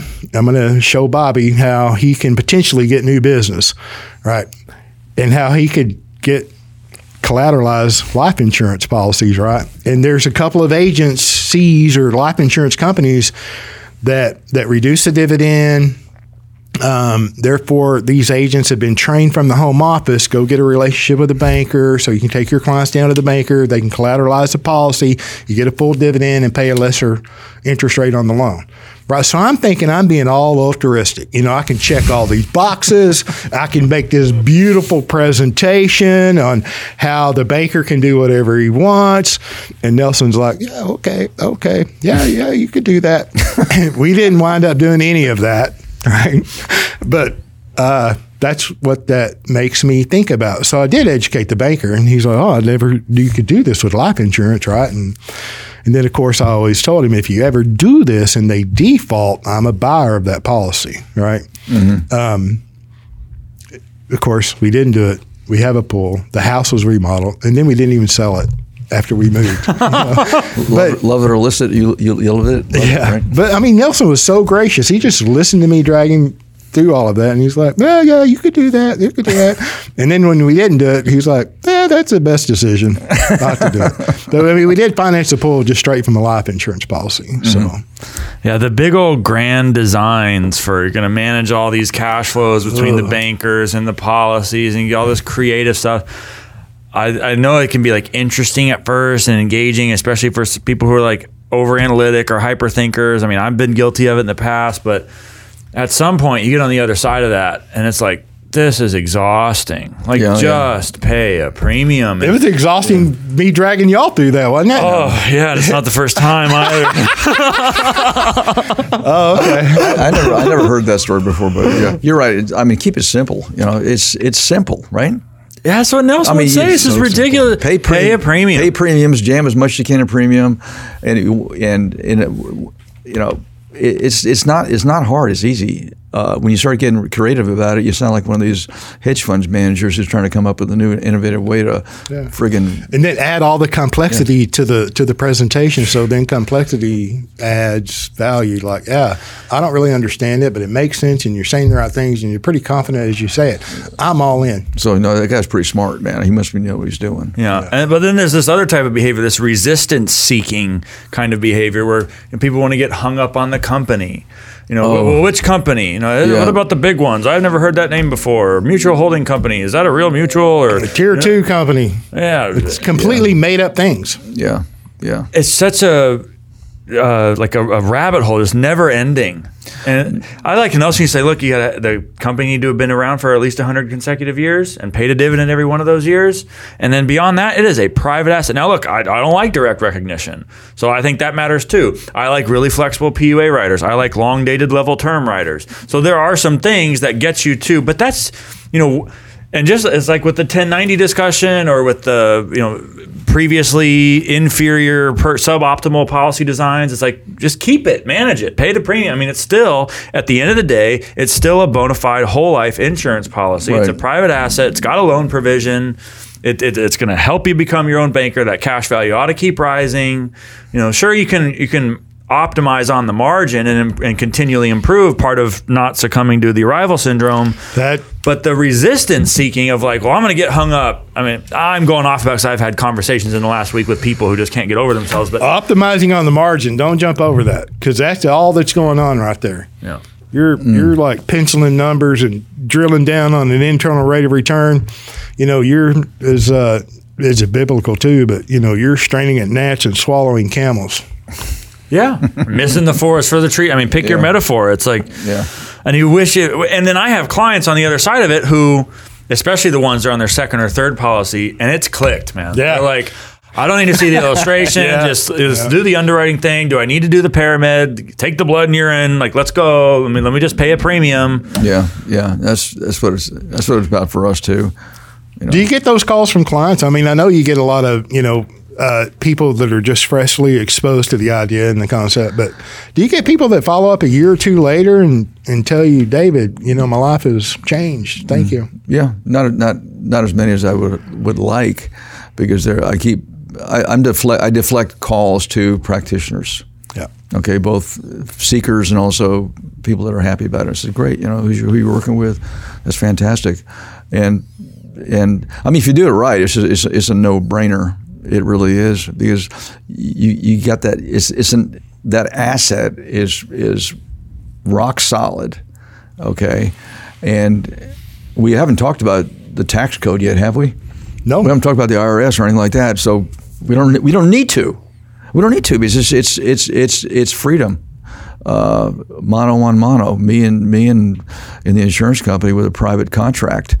And one thing I, you know, you go back about phone calls. It's like, please understand, we're talking about an insurance contract. Yeah. Okay, there's no money in this policy. This is not an account. It, I thank you for saying They- that. I mean, they, Yeah. that, that that's probably one of the biggest the biggest subjects we go through. You know, uh, first of all, I qualify. I am not a licensed insurance agent. Number one, okay. Everything I'm going to tell you is from experience working and knowing Nelson Nash, and then doing this in my life. Uh, but I will tell you that you're not you you are paying a premium for an insurance contract. There's no money in your policy. There's no there's no cash fund in your policy. Okay, that number is what the insurance company will pay you if you surrender the policy uh, on a certain date. And oh, by the way, the the policy is collateral up to that point for a policy loan. Correct? Amen. So where's the money coming from? Where, where is where's it coming from?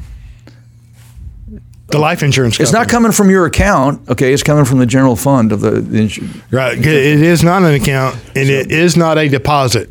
You do not make a deposit into the life insurance company. No, Unless you're paying a premium. premium It's deposit. not, there's, there's no like like some, one guy talks about.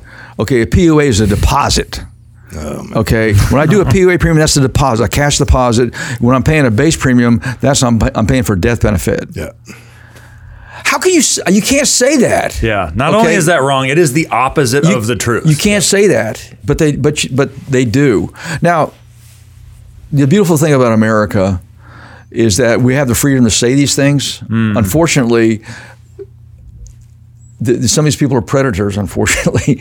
But uh, we go. Let me let me take it back one more time. And I'm going to say. I promise I won't say it again. Nelson wrote "Becoming Your Own Banker" for the public because he wanted to empower the public to show them an alternative way to get out of bondage. Okay, what is bondage? Bondage is re- re- reliance upon uh, another entity like like the government or a bank okay because you, you're not controlling the, the cash flow somebody else is.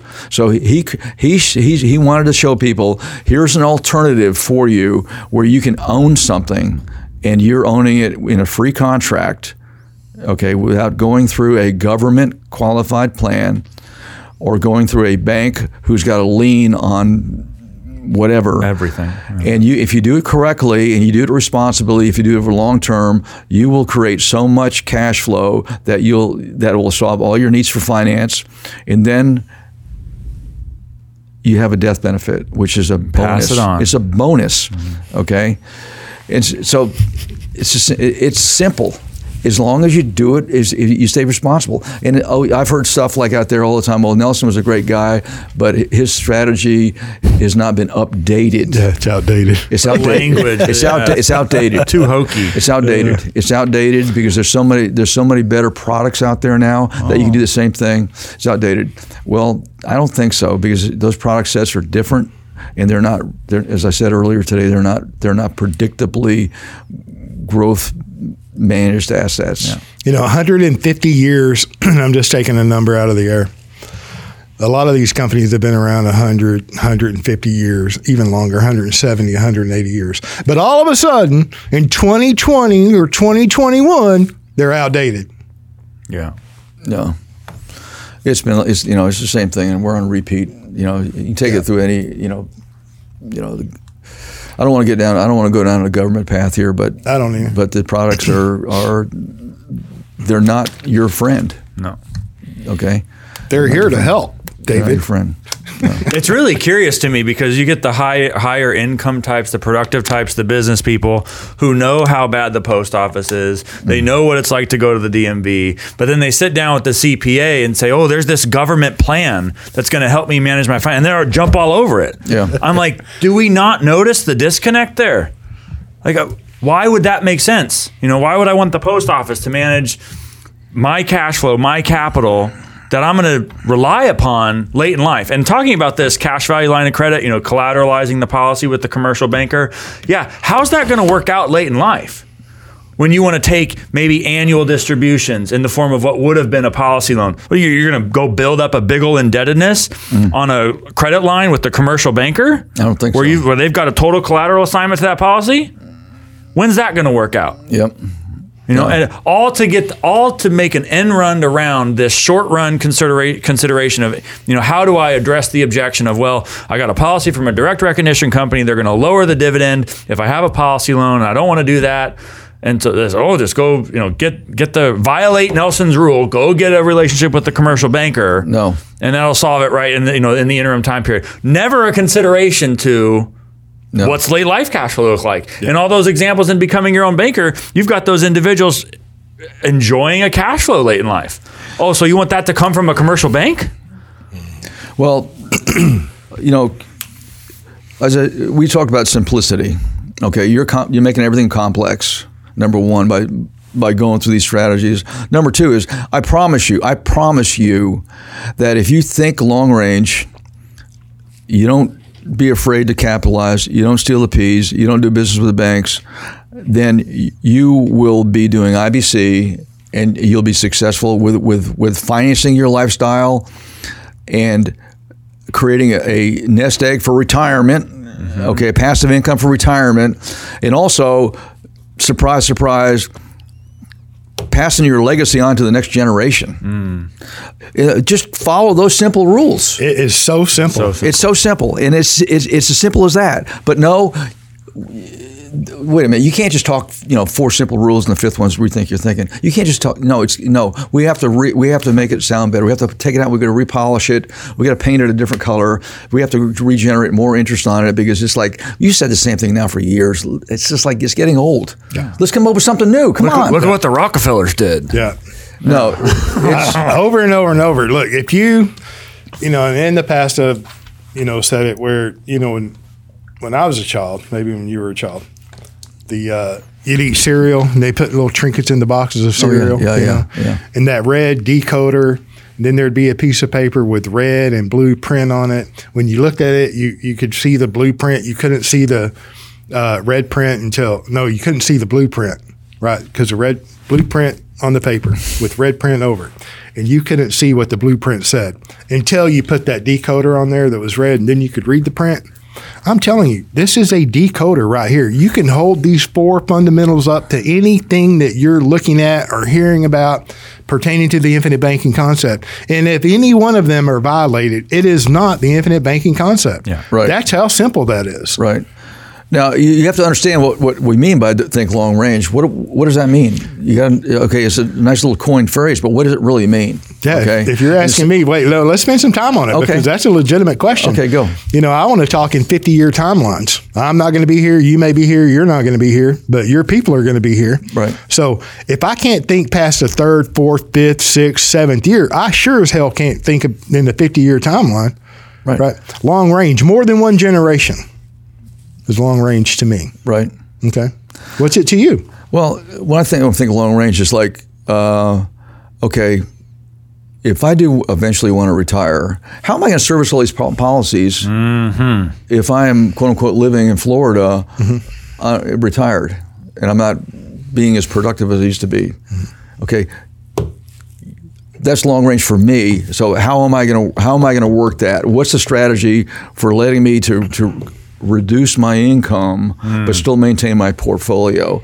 Okay, to generate that because that's one aspect of it. That's what I'm thinking about. Okay. And I've done several presentations uh, at think tanks, primarily since I'm not a guy that gets out in public, like you said, like I said. And I talked about what does IBC mean to me and how I use it. Okay, now that I've gotten past the finance piece, it's all about me creating a legacy for my children and grandchildren. Okay, so so they they have something, and more importantly, they don't blow it. Mm-hmm. Okay, back to the Rockefellers. So that's what I focus on. So for me, thinking long range is the second to the conditions. So my grandchildren, okay, will not only have these assets that are not in volatile commodity areas, but they also have the mindset and the and the ability and the knowledge where they can they can grow it. Just imagine if you're like a 20 year old or 25 year old and you want to start funding your own policies and you have a substantial policy for- portfolio starting off with that you can use that as your launch pad. Yeah. Okay, that's what it's about. It's about creating a launch pad for the second and third generation. For that's what it means to me. What, is, what does it mean to you? Me- For me, it uh, you said it, James. I know Nelson needs to say it, it but it's the permanency of the problem. Like, banking is so long as their expenditures, are, or so long as income exceeds expenditures, capital is building up somewhere, and that's addressing that need, addressing the need for finance, addressing the need to capitalize is an opportunity and a problem today, tomorrow, five years from now, 500 years from now. I mean, so long as there's private property and we're using money and people can exchange, then, then there is such a thing as capital. It's accumulating somewhere and someone's going to control it and, and benefit from the flow of it. Right. Period. Strategic thinker, man. So, like, long range is f- literally forever.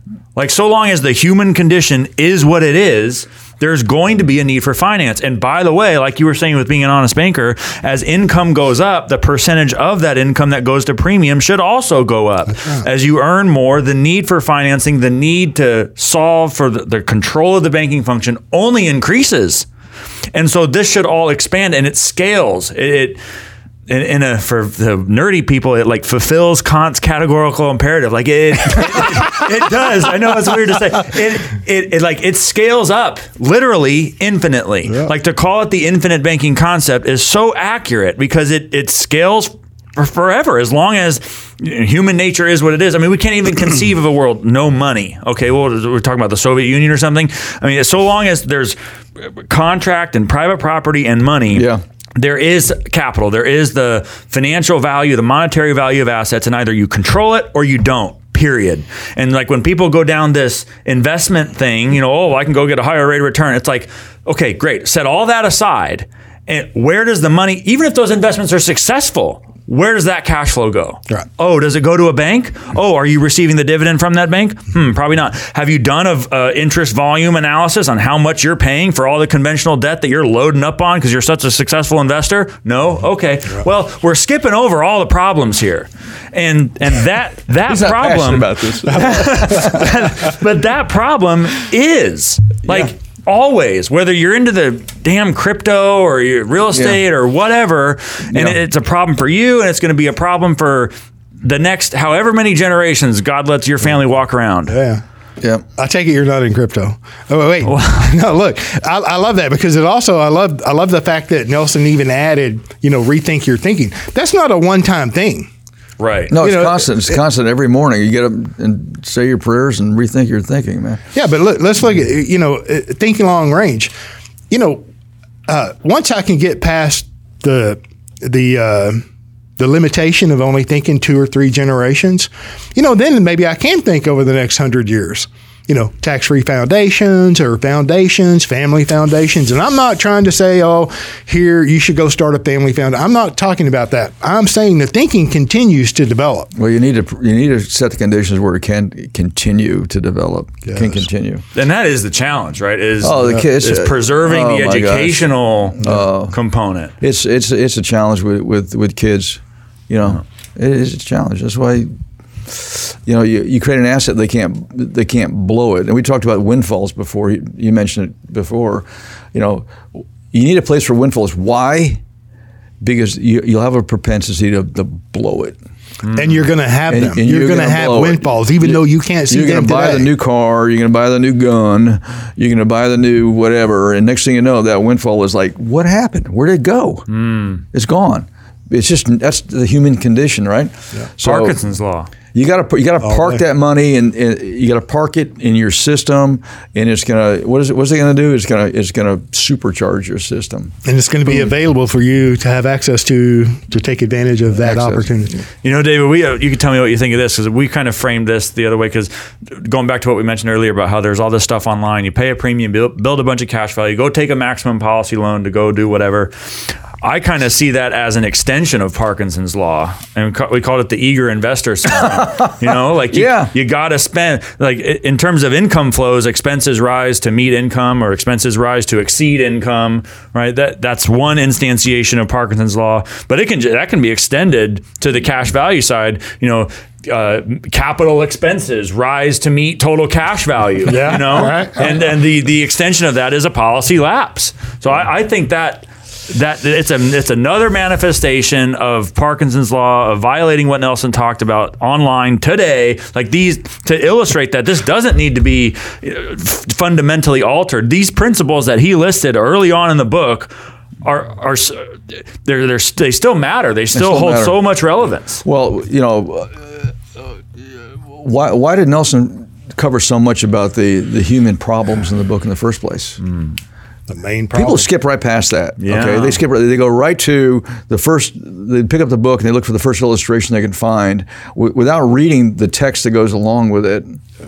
And they, and they and they try to duplicate that illustration instead of understanding that that the, the these precepts are the most important thing you can understand. Number one, and then you you put the human condition, the human problems, mm-hmm. as an underlying reason that these are so critically important. Mm-hmm. That's why he talks about Willie Sutton. That's why he talks about Parkinson's. That's why he talks about the golden rule. I mean, he didn't make this up. It's been out. It's been out there, but it's so it's it's the truth. Yeah. Okay. And and human the human problem is is the, the basis for everything we're talking about mm-hmm. on why this is is obviously is bastardized. Mm-hmm. Okay. It is it's pure. It's simple. It's pure.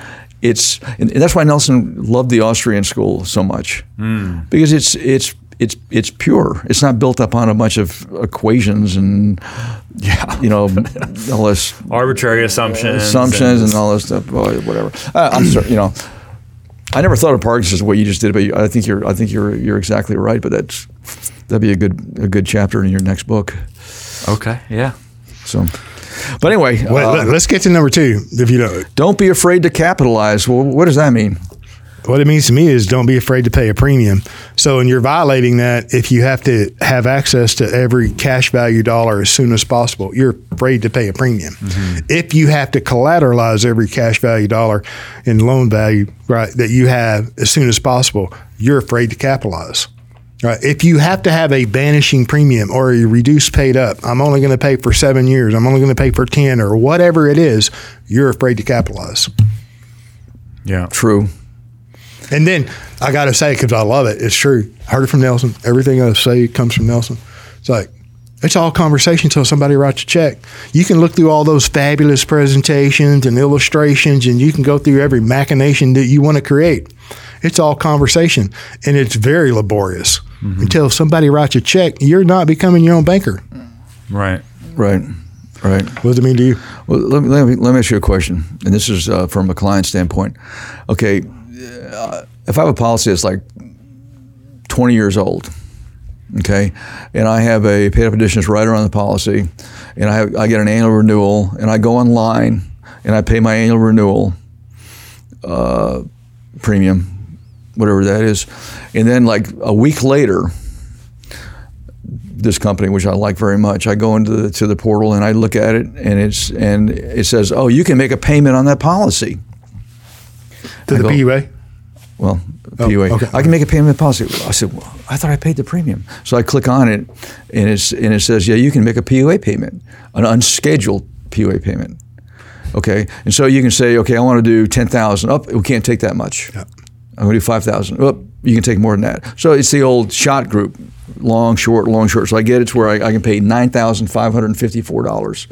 Should I pay that on a 20-year-old policy, or should I use that money for something else? Great question. That, that's the question I have as a client for you guys. Do you want to go first or me? I'll go first. Well, you can go first. Go ahead. No, no, go ahead. uh, uh, pay the damn premium. I say pour the, you know, subject to an individual's particular circumstances. If you've got the ability to continue to contribute to the ongoing compounding, Unscheduled occurring- PUA. yeah, and into an old policy, pour it on. That's what I've been doing. Thank you very much. Yeah. Would you agree with him first? Uh, no, I don't disagree with that at all. I, I agree with that. And then my admonition would be for the the owner, the policy owner, to know and understand what his contractual rights are to the PUA premium. Right? Is that uh, ability lost if you don't pay that PUA premium this year? No, the PUA premium was paid when I made my, my renewal payment. Okay, I paid my base and my PUA was kind of rolled into it. Mm-hmm. Okay, because uh, actually- Scheduled payment, It was a, yeah. it was scheduled PUA, mm-hmm. mm-hmm. and now after the, the payment was was applied to the policy and it's been renewed, and now I have I have I have room. In the policy, because I didn't, I didn't overfund it in early years. I have room in it where I can put additional unscheduled PUA. Because I've heard, I've heard agents tell me that no, that that uh, unscheduled PUAs actually drag down the performance of a policy in out out that's years. abs- that's wrong. Okay. That's wrong. And they say instead of continuing to pay the PUA over a long time, Go start a new take one. That money and go start a new policy. New policy. Yeah, and that is where the inefficiency is.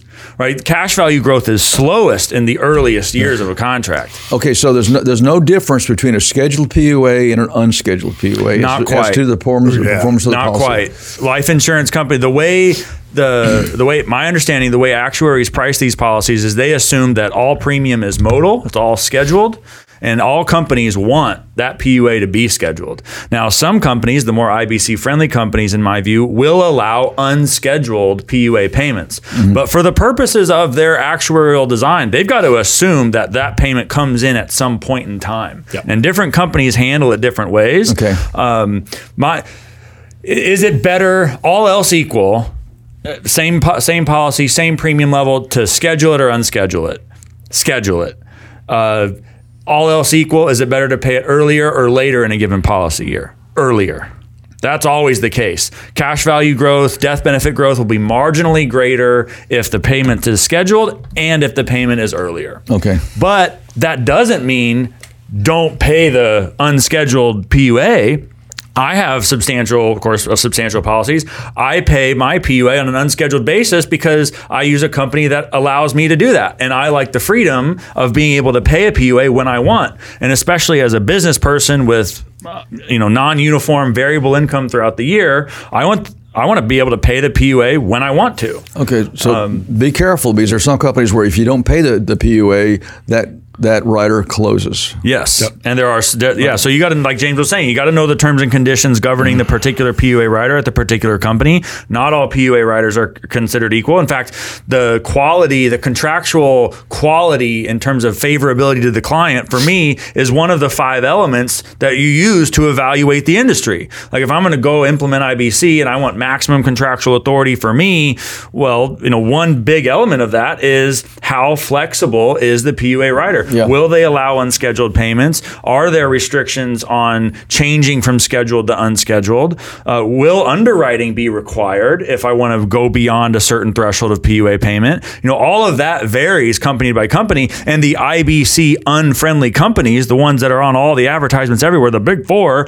have the relatively unfavorable PUA riders. They're more restrictive. And so it's like do that if you want because you're you know seduced by a big name. But if you're talking about wanting to do what you're doing, Yeah. you know, pay when you want to. This stuff matters, and it's going to affect what kind of company you work with. Right. No, I was just, you know, I I guess that question was from a personal perspective. Yeah. Well, my Am I- question. Am, am I doing the right thing? yeah, yeah, yeah. You're doing the right thing. But my question would be: Was it? uh, Was there any issues for you to pay that additional unscheduled PUA? No. No. I Could just you wanna- pay a greater PUA if it?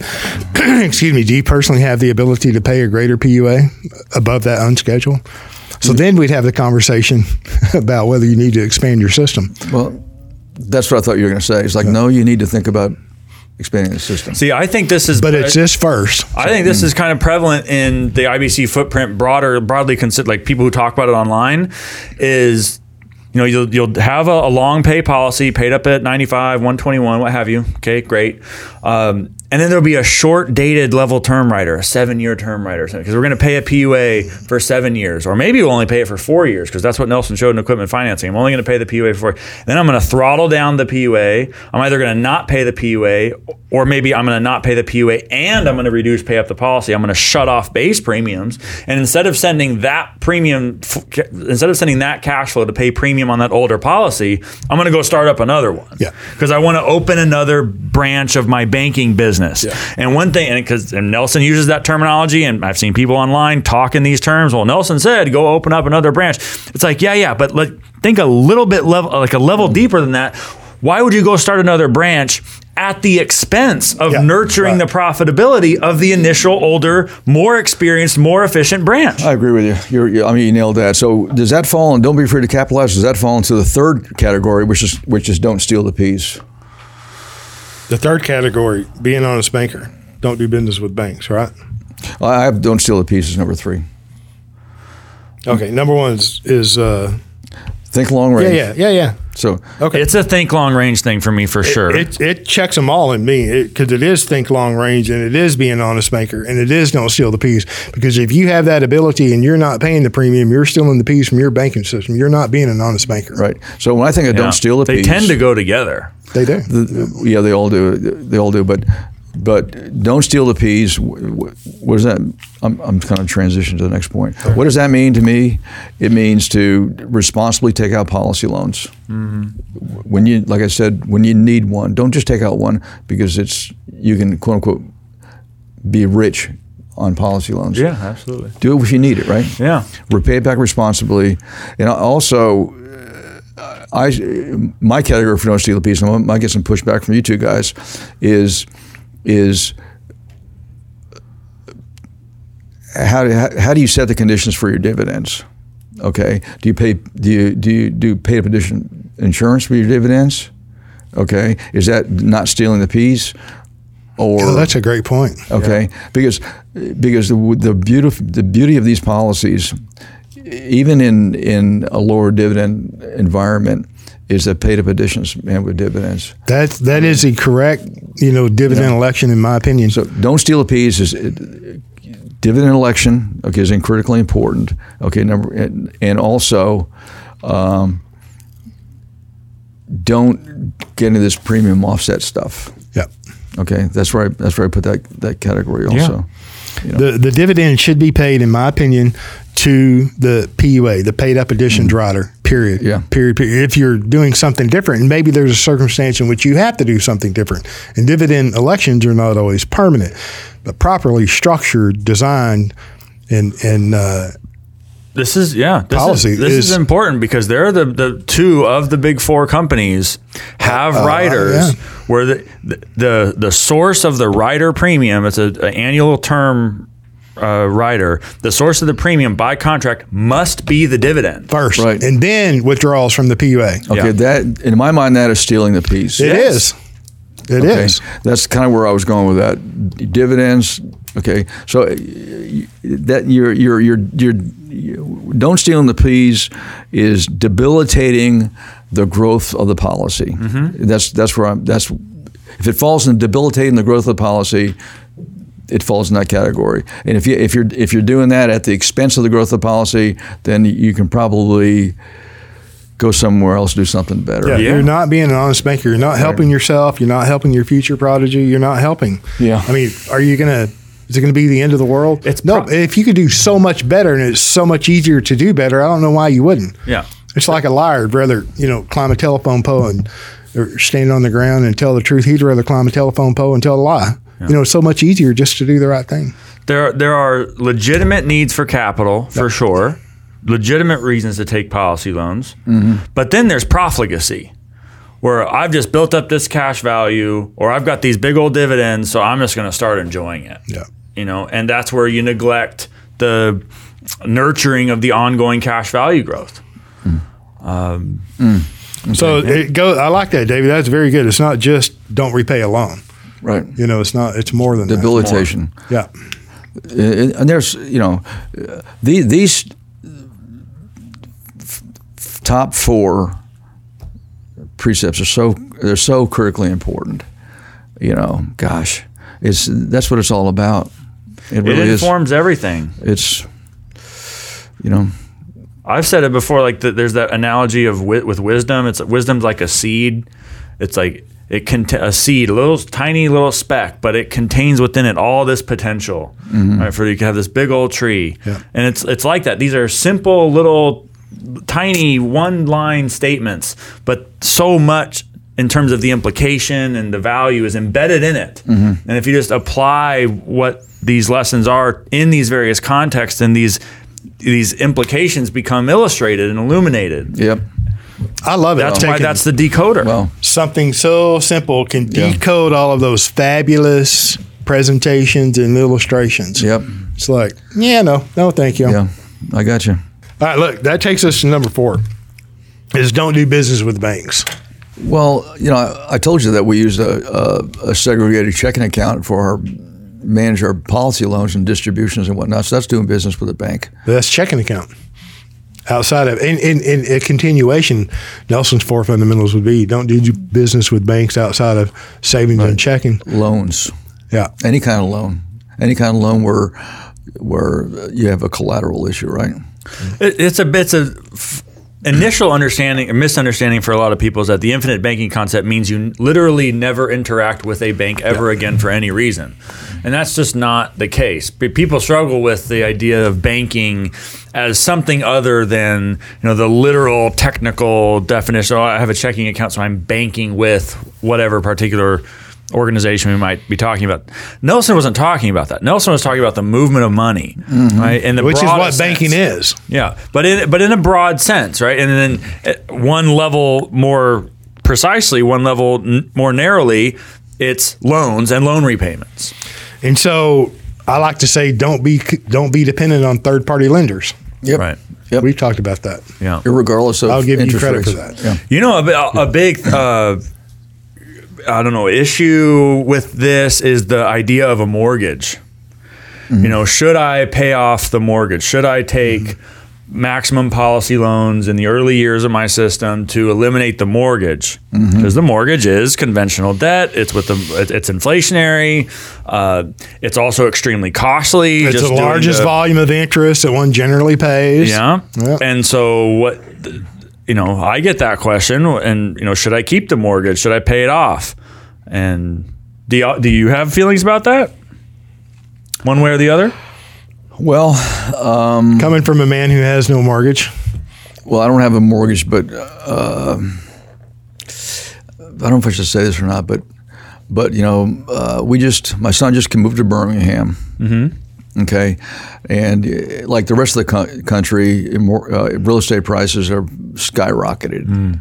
And the way it works there is like they list a house on a Thursday afternoon, they accept all bids before their uh, five o'clock Sunday deadline, and then on Monday morning they announce the the the winner Okay, so the listing price is the starting price. It's more like an auction, unfortunately. You know, in, if you in desirable areas. And so, so what that what that means is if you're going to buy a house, you better have cash available. Mm-hmm. Because cash is king. Period. Boom. Cash. Boom. Cash. And so what we did, we and my wife and I, we, we found some a home for my son, and he, and he and he said, "Yeah, this looks really good." And so we did a whole cash offer, and and and bought the house, and we're in, and now we're selling it to him uh, with a with a loan. Okay, and he expressed an interest to to deduct his loan interest, which is a reason why people like conventional loans; they can deduct loan interest. And so we said, okay, fine. So we so the the, the house is going to be closed for the second time on Monday, and it's going to be financed on a private loan that's registered with the probate. And so he can deduct the interest off the loan, but the loan is a IBC loan. Okay, it's not coming from a from a bank; it's coming from us. Okay, financed from you know policies, and so and we arbitrarily set well, not arbitrarily, but they agreed. We agreed upon a loan interest rate that was very attractive for him. Okay, uh, and so he's so he's so I say you know he's going to he, he'll he'll probably sell a house in five years anyway, right? Mm-hmm. And move up. So I know I didn't I know I didn't answer your question, but but uh, you know we're doing IBC Okay, we're creating a steady cash flow back to us. He's paying a very attractive interest rate. He's able to deduct that interest. Okay, because it's a third. It'll be a thirty-year fixed mortgage. Okay. Okay. Yeah. Even even though amortized it's, interest, it's amortized over thirty-year fixed interest, fixed rate. But but the money is not going to the First National Bank. It's going to the First Stearns Bank. Uh, and back to the you know back to the infrastructure into policies of which he's partially beneficial. No question. Yeah. He, yeah. So so that's how we're that's how we're doing it mm-hmm. now, and that's and, and that is he, he paid he paid twenty percent down in cash though. By the way, so it's not hundred percent. You know. Loan it's only you know twenty percent down, whatever. We try to make it as as a conventional looking loan as we could, um, and that's so so that's where I'm coming from. I love it. Why why why did you do that? Why did y'all do that? what do we do? Why did you finance y'all's son's property? Because we didn't want we wanted to control the cash flow. I love it we, because you could, right? You're the banker well, can could, do anything we, that they we want. We could, we could. Now, you know, it, that was that was that was a no brainer. Okay, because the assets are available, the money is available. Okay, the and we're, we're you know we're keeping the cash flow within the family, like I said. And and uh, there's another thing. There's a, there's a clause in that that promissory note, which is needed okay for deductions which says that if if if if if I and, and Kim pass before the um, the note is paid off then the balance of the, the mortgage is is is is forgiven Okay, so that's that's that's a a, a, a gift to him. And oh, by the way, whatever that number is, that same amount is going to be, you know, given to his siblings. And so if he's got a if, if he's got a two million dollar death benefit, then guess what? That uh,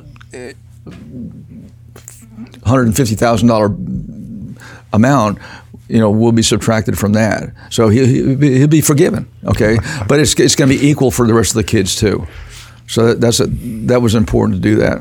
It's so. always important. It's very hard to do, but it's important to parents to make things equal amongst their children. So, so we're not doing business with banks, but we are doing a conventional mortgage, or he is. Sure. That's just this particular so, structuring but, of the debt. But to answer your question, should you uh, do a policy loan to wipe out your, your mortgage? I would. You you what? I, I would. I, I would, would, if I could. Yeah, you know? and that's it. That's and so this is the way I address this with people is that oftentimes let me put it this way the answer to the question depends upon your degree of capitalization the only reason that you were able to do what you did was because the, there was sufficient cash value there to do it Mm-hmm. Right, a lot of and but you're well into your journey with IBC. Oh. For people who are just starting, let's say, who are considering their first policy or maybe even their second Yeah. or their third, where especially given real estate prices doing what they're doing, is big old real estate amount, big old therefore mortgage amount, and then you're looking at your little bitty cash value, and you have the opposite dynamic: insufficient cash value to take a policy loan to handle the mortgage, and then you got to balance that against No. the other potential uses for the capital. You know, there may be other opportunities that arise. You may want to have your powder dry to take care of these other opportunities. And so I think the answer really is that it does depend. Look, the only I tell people this, the only reason we're having this conversation at all is because none of us have enough cash value. If we were all flush with cash value, we wouldn't even the consideration of going through some third party banker's lending process to get into an amortized debt to pay massive quantities of interest by volume to somebody that we don't know to contribute to somebody else's financial profitability that whole thought process would be off the table we're only here because we were brought up in this indoctrination program of systematic undercapitalization but if we were well cap- if we were well capitalized this wouldn't be a question and Yeah. so it's really just a, pro- a, a, a problem, a question of process. Where in the trajectory are we? If you're early on and you're only non, uh, cons- your only debt is a, a giant mortgage, uh, and you've got no other immediate need for uh, outside capital, right? You don't need to take a policy loan to do, go do something else, uh, and the cash value is stacking up you you are in a position again the banker th- those with the gold make the rules. The banker gets to decide. You're in a position where you could start taking policy loans to l- reduce the principal on the mortgage to reduce either its lifespan or the and or the quantity of interest you could if you want to right? Yeah. and you can evaluate that as a potential use for capital Well, yeah, I just assumed what you when you asked that question, it was that they had the capability Uh-huh. of eliminating their, their conventional mortgage. But yeah, you're right. You know, is is most most people are undercapitalized when it comes to, to policy, and you know, and it goes back to the to the to the the, the, precept about it's not about one policy. It's about growing a, a system of policies as you're able to. Mm-hmm. Okay, as you have, you know, I talk about it when you have opportunities to, i.e., more cash flow, or you have opportunities to grow your your your, your system of policies because you have more insurability within your sphere of influence, mm-hmm. i.e., more children. Okay, more business partners, whatever, and then you have to insure them. So you have to go through that that growth pain of that that you know poli- that premium payment. Yeah. So yeah, you're right. Most most people are undercapitalized big time when it, com- when it comes to IBC and anything else because they don't understand the principles of capital, you know, primarily. So I think depends is the is the most accurate answer because everybody's situation is different. How much capital do you have? You know, should I go take over a mortgage and it's going to, you know, require all of the liquid capital that I have access to? Probably mm-hmm. not in a good situation to do that, No. right?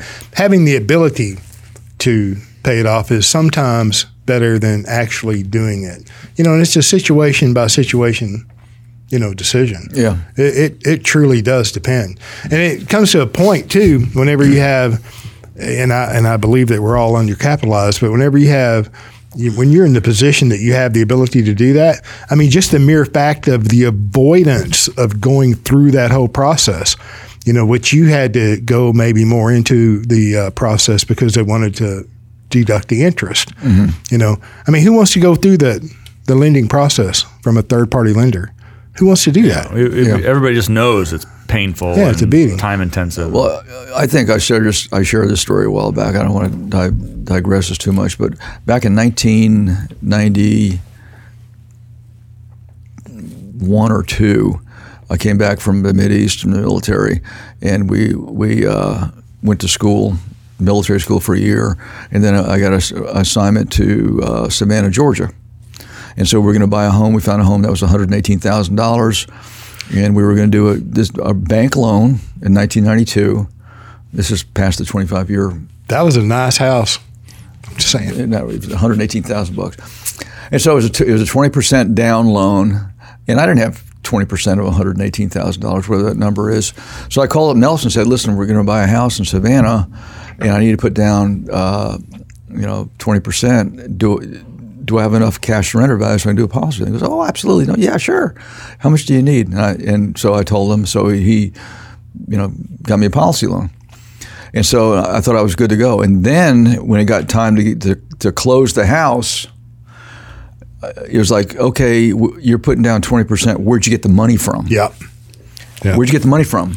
And I was af- I was afraid to tell him where I got the. I, I didn't know. Okay, I didn't. I, I didn't understand. This is 1992. Okay, you know, I'm, I'm thinking, well, you know.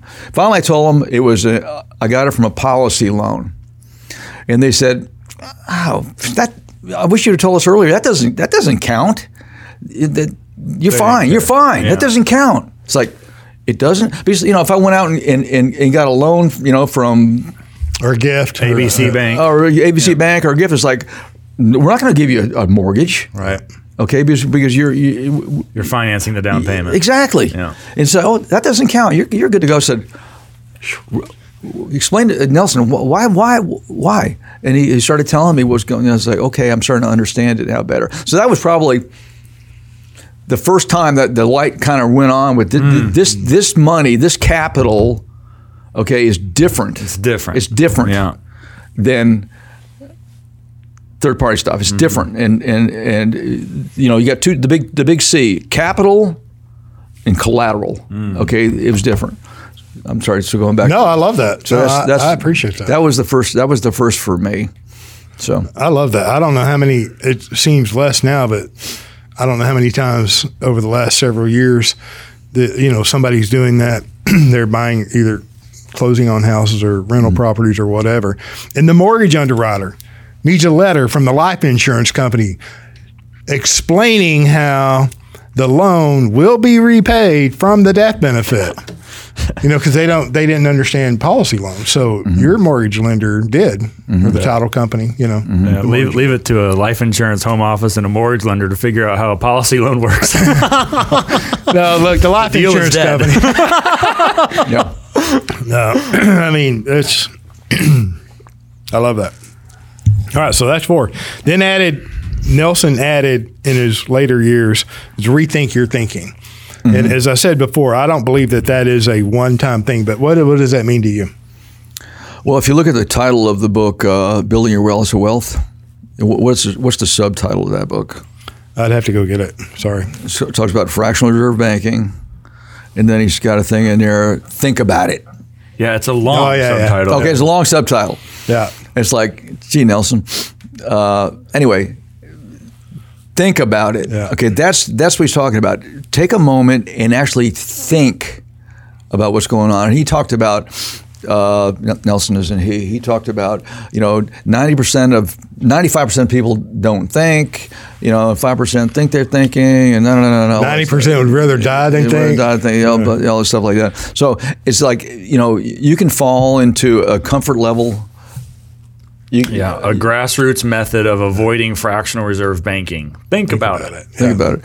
So he looked at it, rethink your thinking as almost a daily exercise. As you get into a routine, you get into a comfort zone, you get into groupthink, okay, where it's like, I guess we're in a groupthink right now because we're all agreeing upon everything we're talking about. But rethink your thinking, stay honest, okay, with yourself, and, and, uh, and you'll you'll you'll discover new things you never thought about. And uh, we tell people, you know, this little 92 page book, "Becoming Your Own Banker," is an easy read.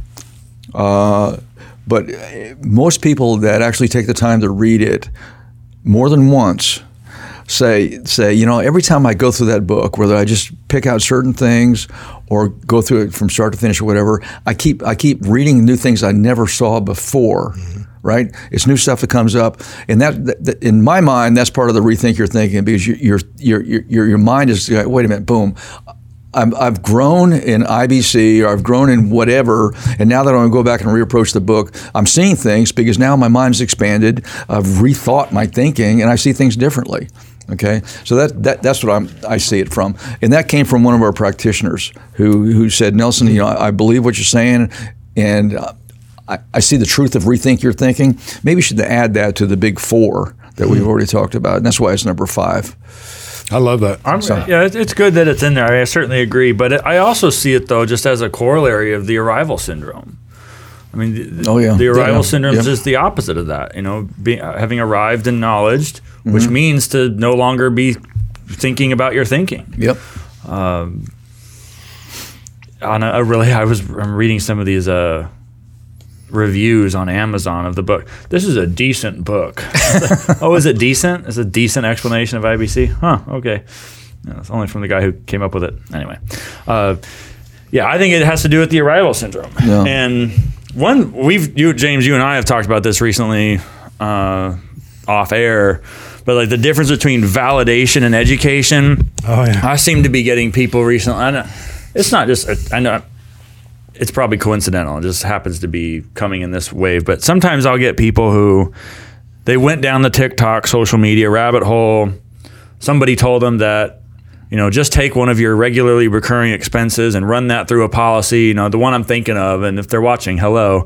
Um, you know it was let's take. Uh, we, we spend X amount of dollars on private tuition, so we're just going to pay that in premium, build cash value, take a policy loan, and pay for the tuition expense. Yeah. Uh, and that's what we're that's how we're going to do IBC. I'm like, okay, well maybe you know may, maybe that's maybe maybe that the amount of the tuition ends up being the correct amount of premium. Maybe it's appropriate to take a policy loan to take care of that particular expense, but the banking problem is much bigger than that. You know, the, the the depth of this, the the need for capital, the tuition for the private school is just one thing. You know, how about the mortgage, which we just talked about? How about the auto loans? How about private uh, uh, passive cash flow late in life? Right? How about financing the home purchases of other people in the family? Like, where does all that factor in to this? So it's, I, I just got the sense on this particular call and on others that you know, the, the individual was wanting validation for something that they had seen, you know, some little niche packaged commodity way of thinking about IBC, and and that you, you, that's a rival. Well, You know? yeah, that's a rival, but uh, let, me. I'll try to defend their position. Please, Okay, I and, and again, I have I have no idea who this person is or what they said. Yeah, besides what you just replied. But you know, I've heard the term meet meet them where they're at. yeah, Okay, and so maybe that person, that is their either their biggest expense or the biggest thing they're worried about. Yep. Okay, and so now you have a captive client because they're worried about something. That's their problem, and you have a solution for their problem. Now that's a good starting point, and once once they they, they you get them at that point with with the you know the policy delivering this and that this and that if they they use it, now you have an opportunity to say okay, see how it w- works well for this. Now let's go let's start attacking something else that you have a problem with, or you need more death benefit. yeah. Oh, whatever. So, uh, so There is a there is certainly a natural expansion, and they everybody does start somewhere, and all that should grow. And you know, I wouldn't exclude them. Uh, There were other circumstances with this particular conversation that just weren't so favorable, but. Um, yeah, no, I, I agree with you. Uh, the So they heard that- should be organic. you know, in a TikTok or whatever, and and I, I, I mean that makes sense. That's where they're at, but that's part of the danger of TikTok or any other low level drive by um, exposure to this idea of becoming your own banker. All of a sudden, of it. yeah, all of a sudden I can run my whole expense, my whole income through a policy, you know, and, and well, you you can't. That- that's not where you another start. subject, man. I know. It gets it gets real close to that idea of I'm just going to Yeah. take money from one pocket and put Oh, it into the other. I'm just going to redirect my Exactly. cash. I don't have to endure the capitalization process. I mm. don't have to accept the illiquidity Right. up front. I'm getting something for nothing. This is just a hack that the rich do that nobody else talks about. and it, you know, and I heard about it from my buddy who shared the social media profile, and that's what it is. And that mindset, like, yeah, you, there is a degree to which you got to meet people where they are, and I'm I'm all for that. And I don't expect mm-hmm. people to be masters of life insurance, mm-hmm. but on the other side of it is like your words reveal where the kind of research you've been doing and where you're coming from and it's like I'm not going to play that game because it it it can often not always but it can often end up in that kind of situation where that person is the one who's going to take the maximum policy loans who's going to leave them outstanding and then they're going to forget why they did this 5 or 6 years down the line and say I got a premium due forget about it can I get out of this how do I get out of this No. well, yeah. So, Well, I think the uh, rethink your thinking is, you know, like you said, it was daily. I see it, clients see it that your your thought process expands as you become your own banker. As you Mm-hmm. go through this process, you build capital. I mean, it happened to me. It's happened to all of us. I remember. I'm telling you, my dad was dying in a in a in a um hospice facility, and here I'm writing a check to the IRS, and just as clear, plain as day, I'm like, oh my gosh, that should have been a premium first. And I'd been doing this for four years, so um, you don't see what you see, whatever you see today, you're going to see much more tomorrow. And the mere fact that you're implementing this concept in your life is going to help you expand your thinking. I mean, that's it's pretty powerful and it's No, that's- overlooked. That's an excellent point. Wow, good one. Yeah. And then, um, and, I, and I'm I'm ready to close whenever y'all are. But since we're um, and I've got you, you know, talk about a captive audience, right? can I can I get my? Uh, I didn't write a forward. You know, I wrote. What do you call those? endorsement. Can I get my endorsement put back in building your warehouse of wealth sometime in the future? And we may have to cut this out depending on what his answer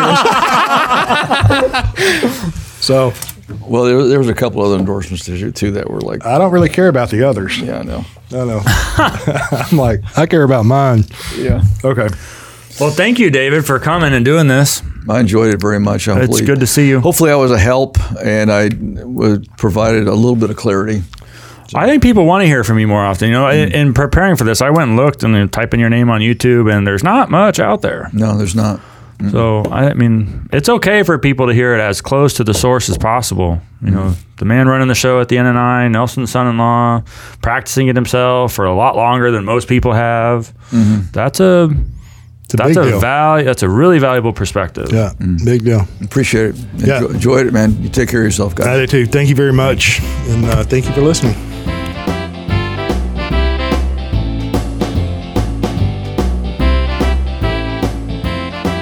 Thank you for joining us on the Banking with Life podcast. If you're watching on YouTube, make sure to like and subscribe and click on that little notification bell. Otherwise, join us on Apple Podcasts and Stitcher for weekly content.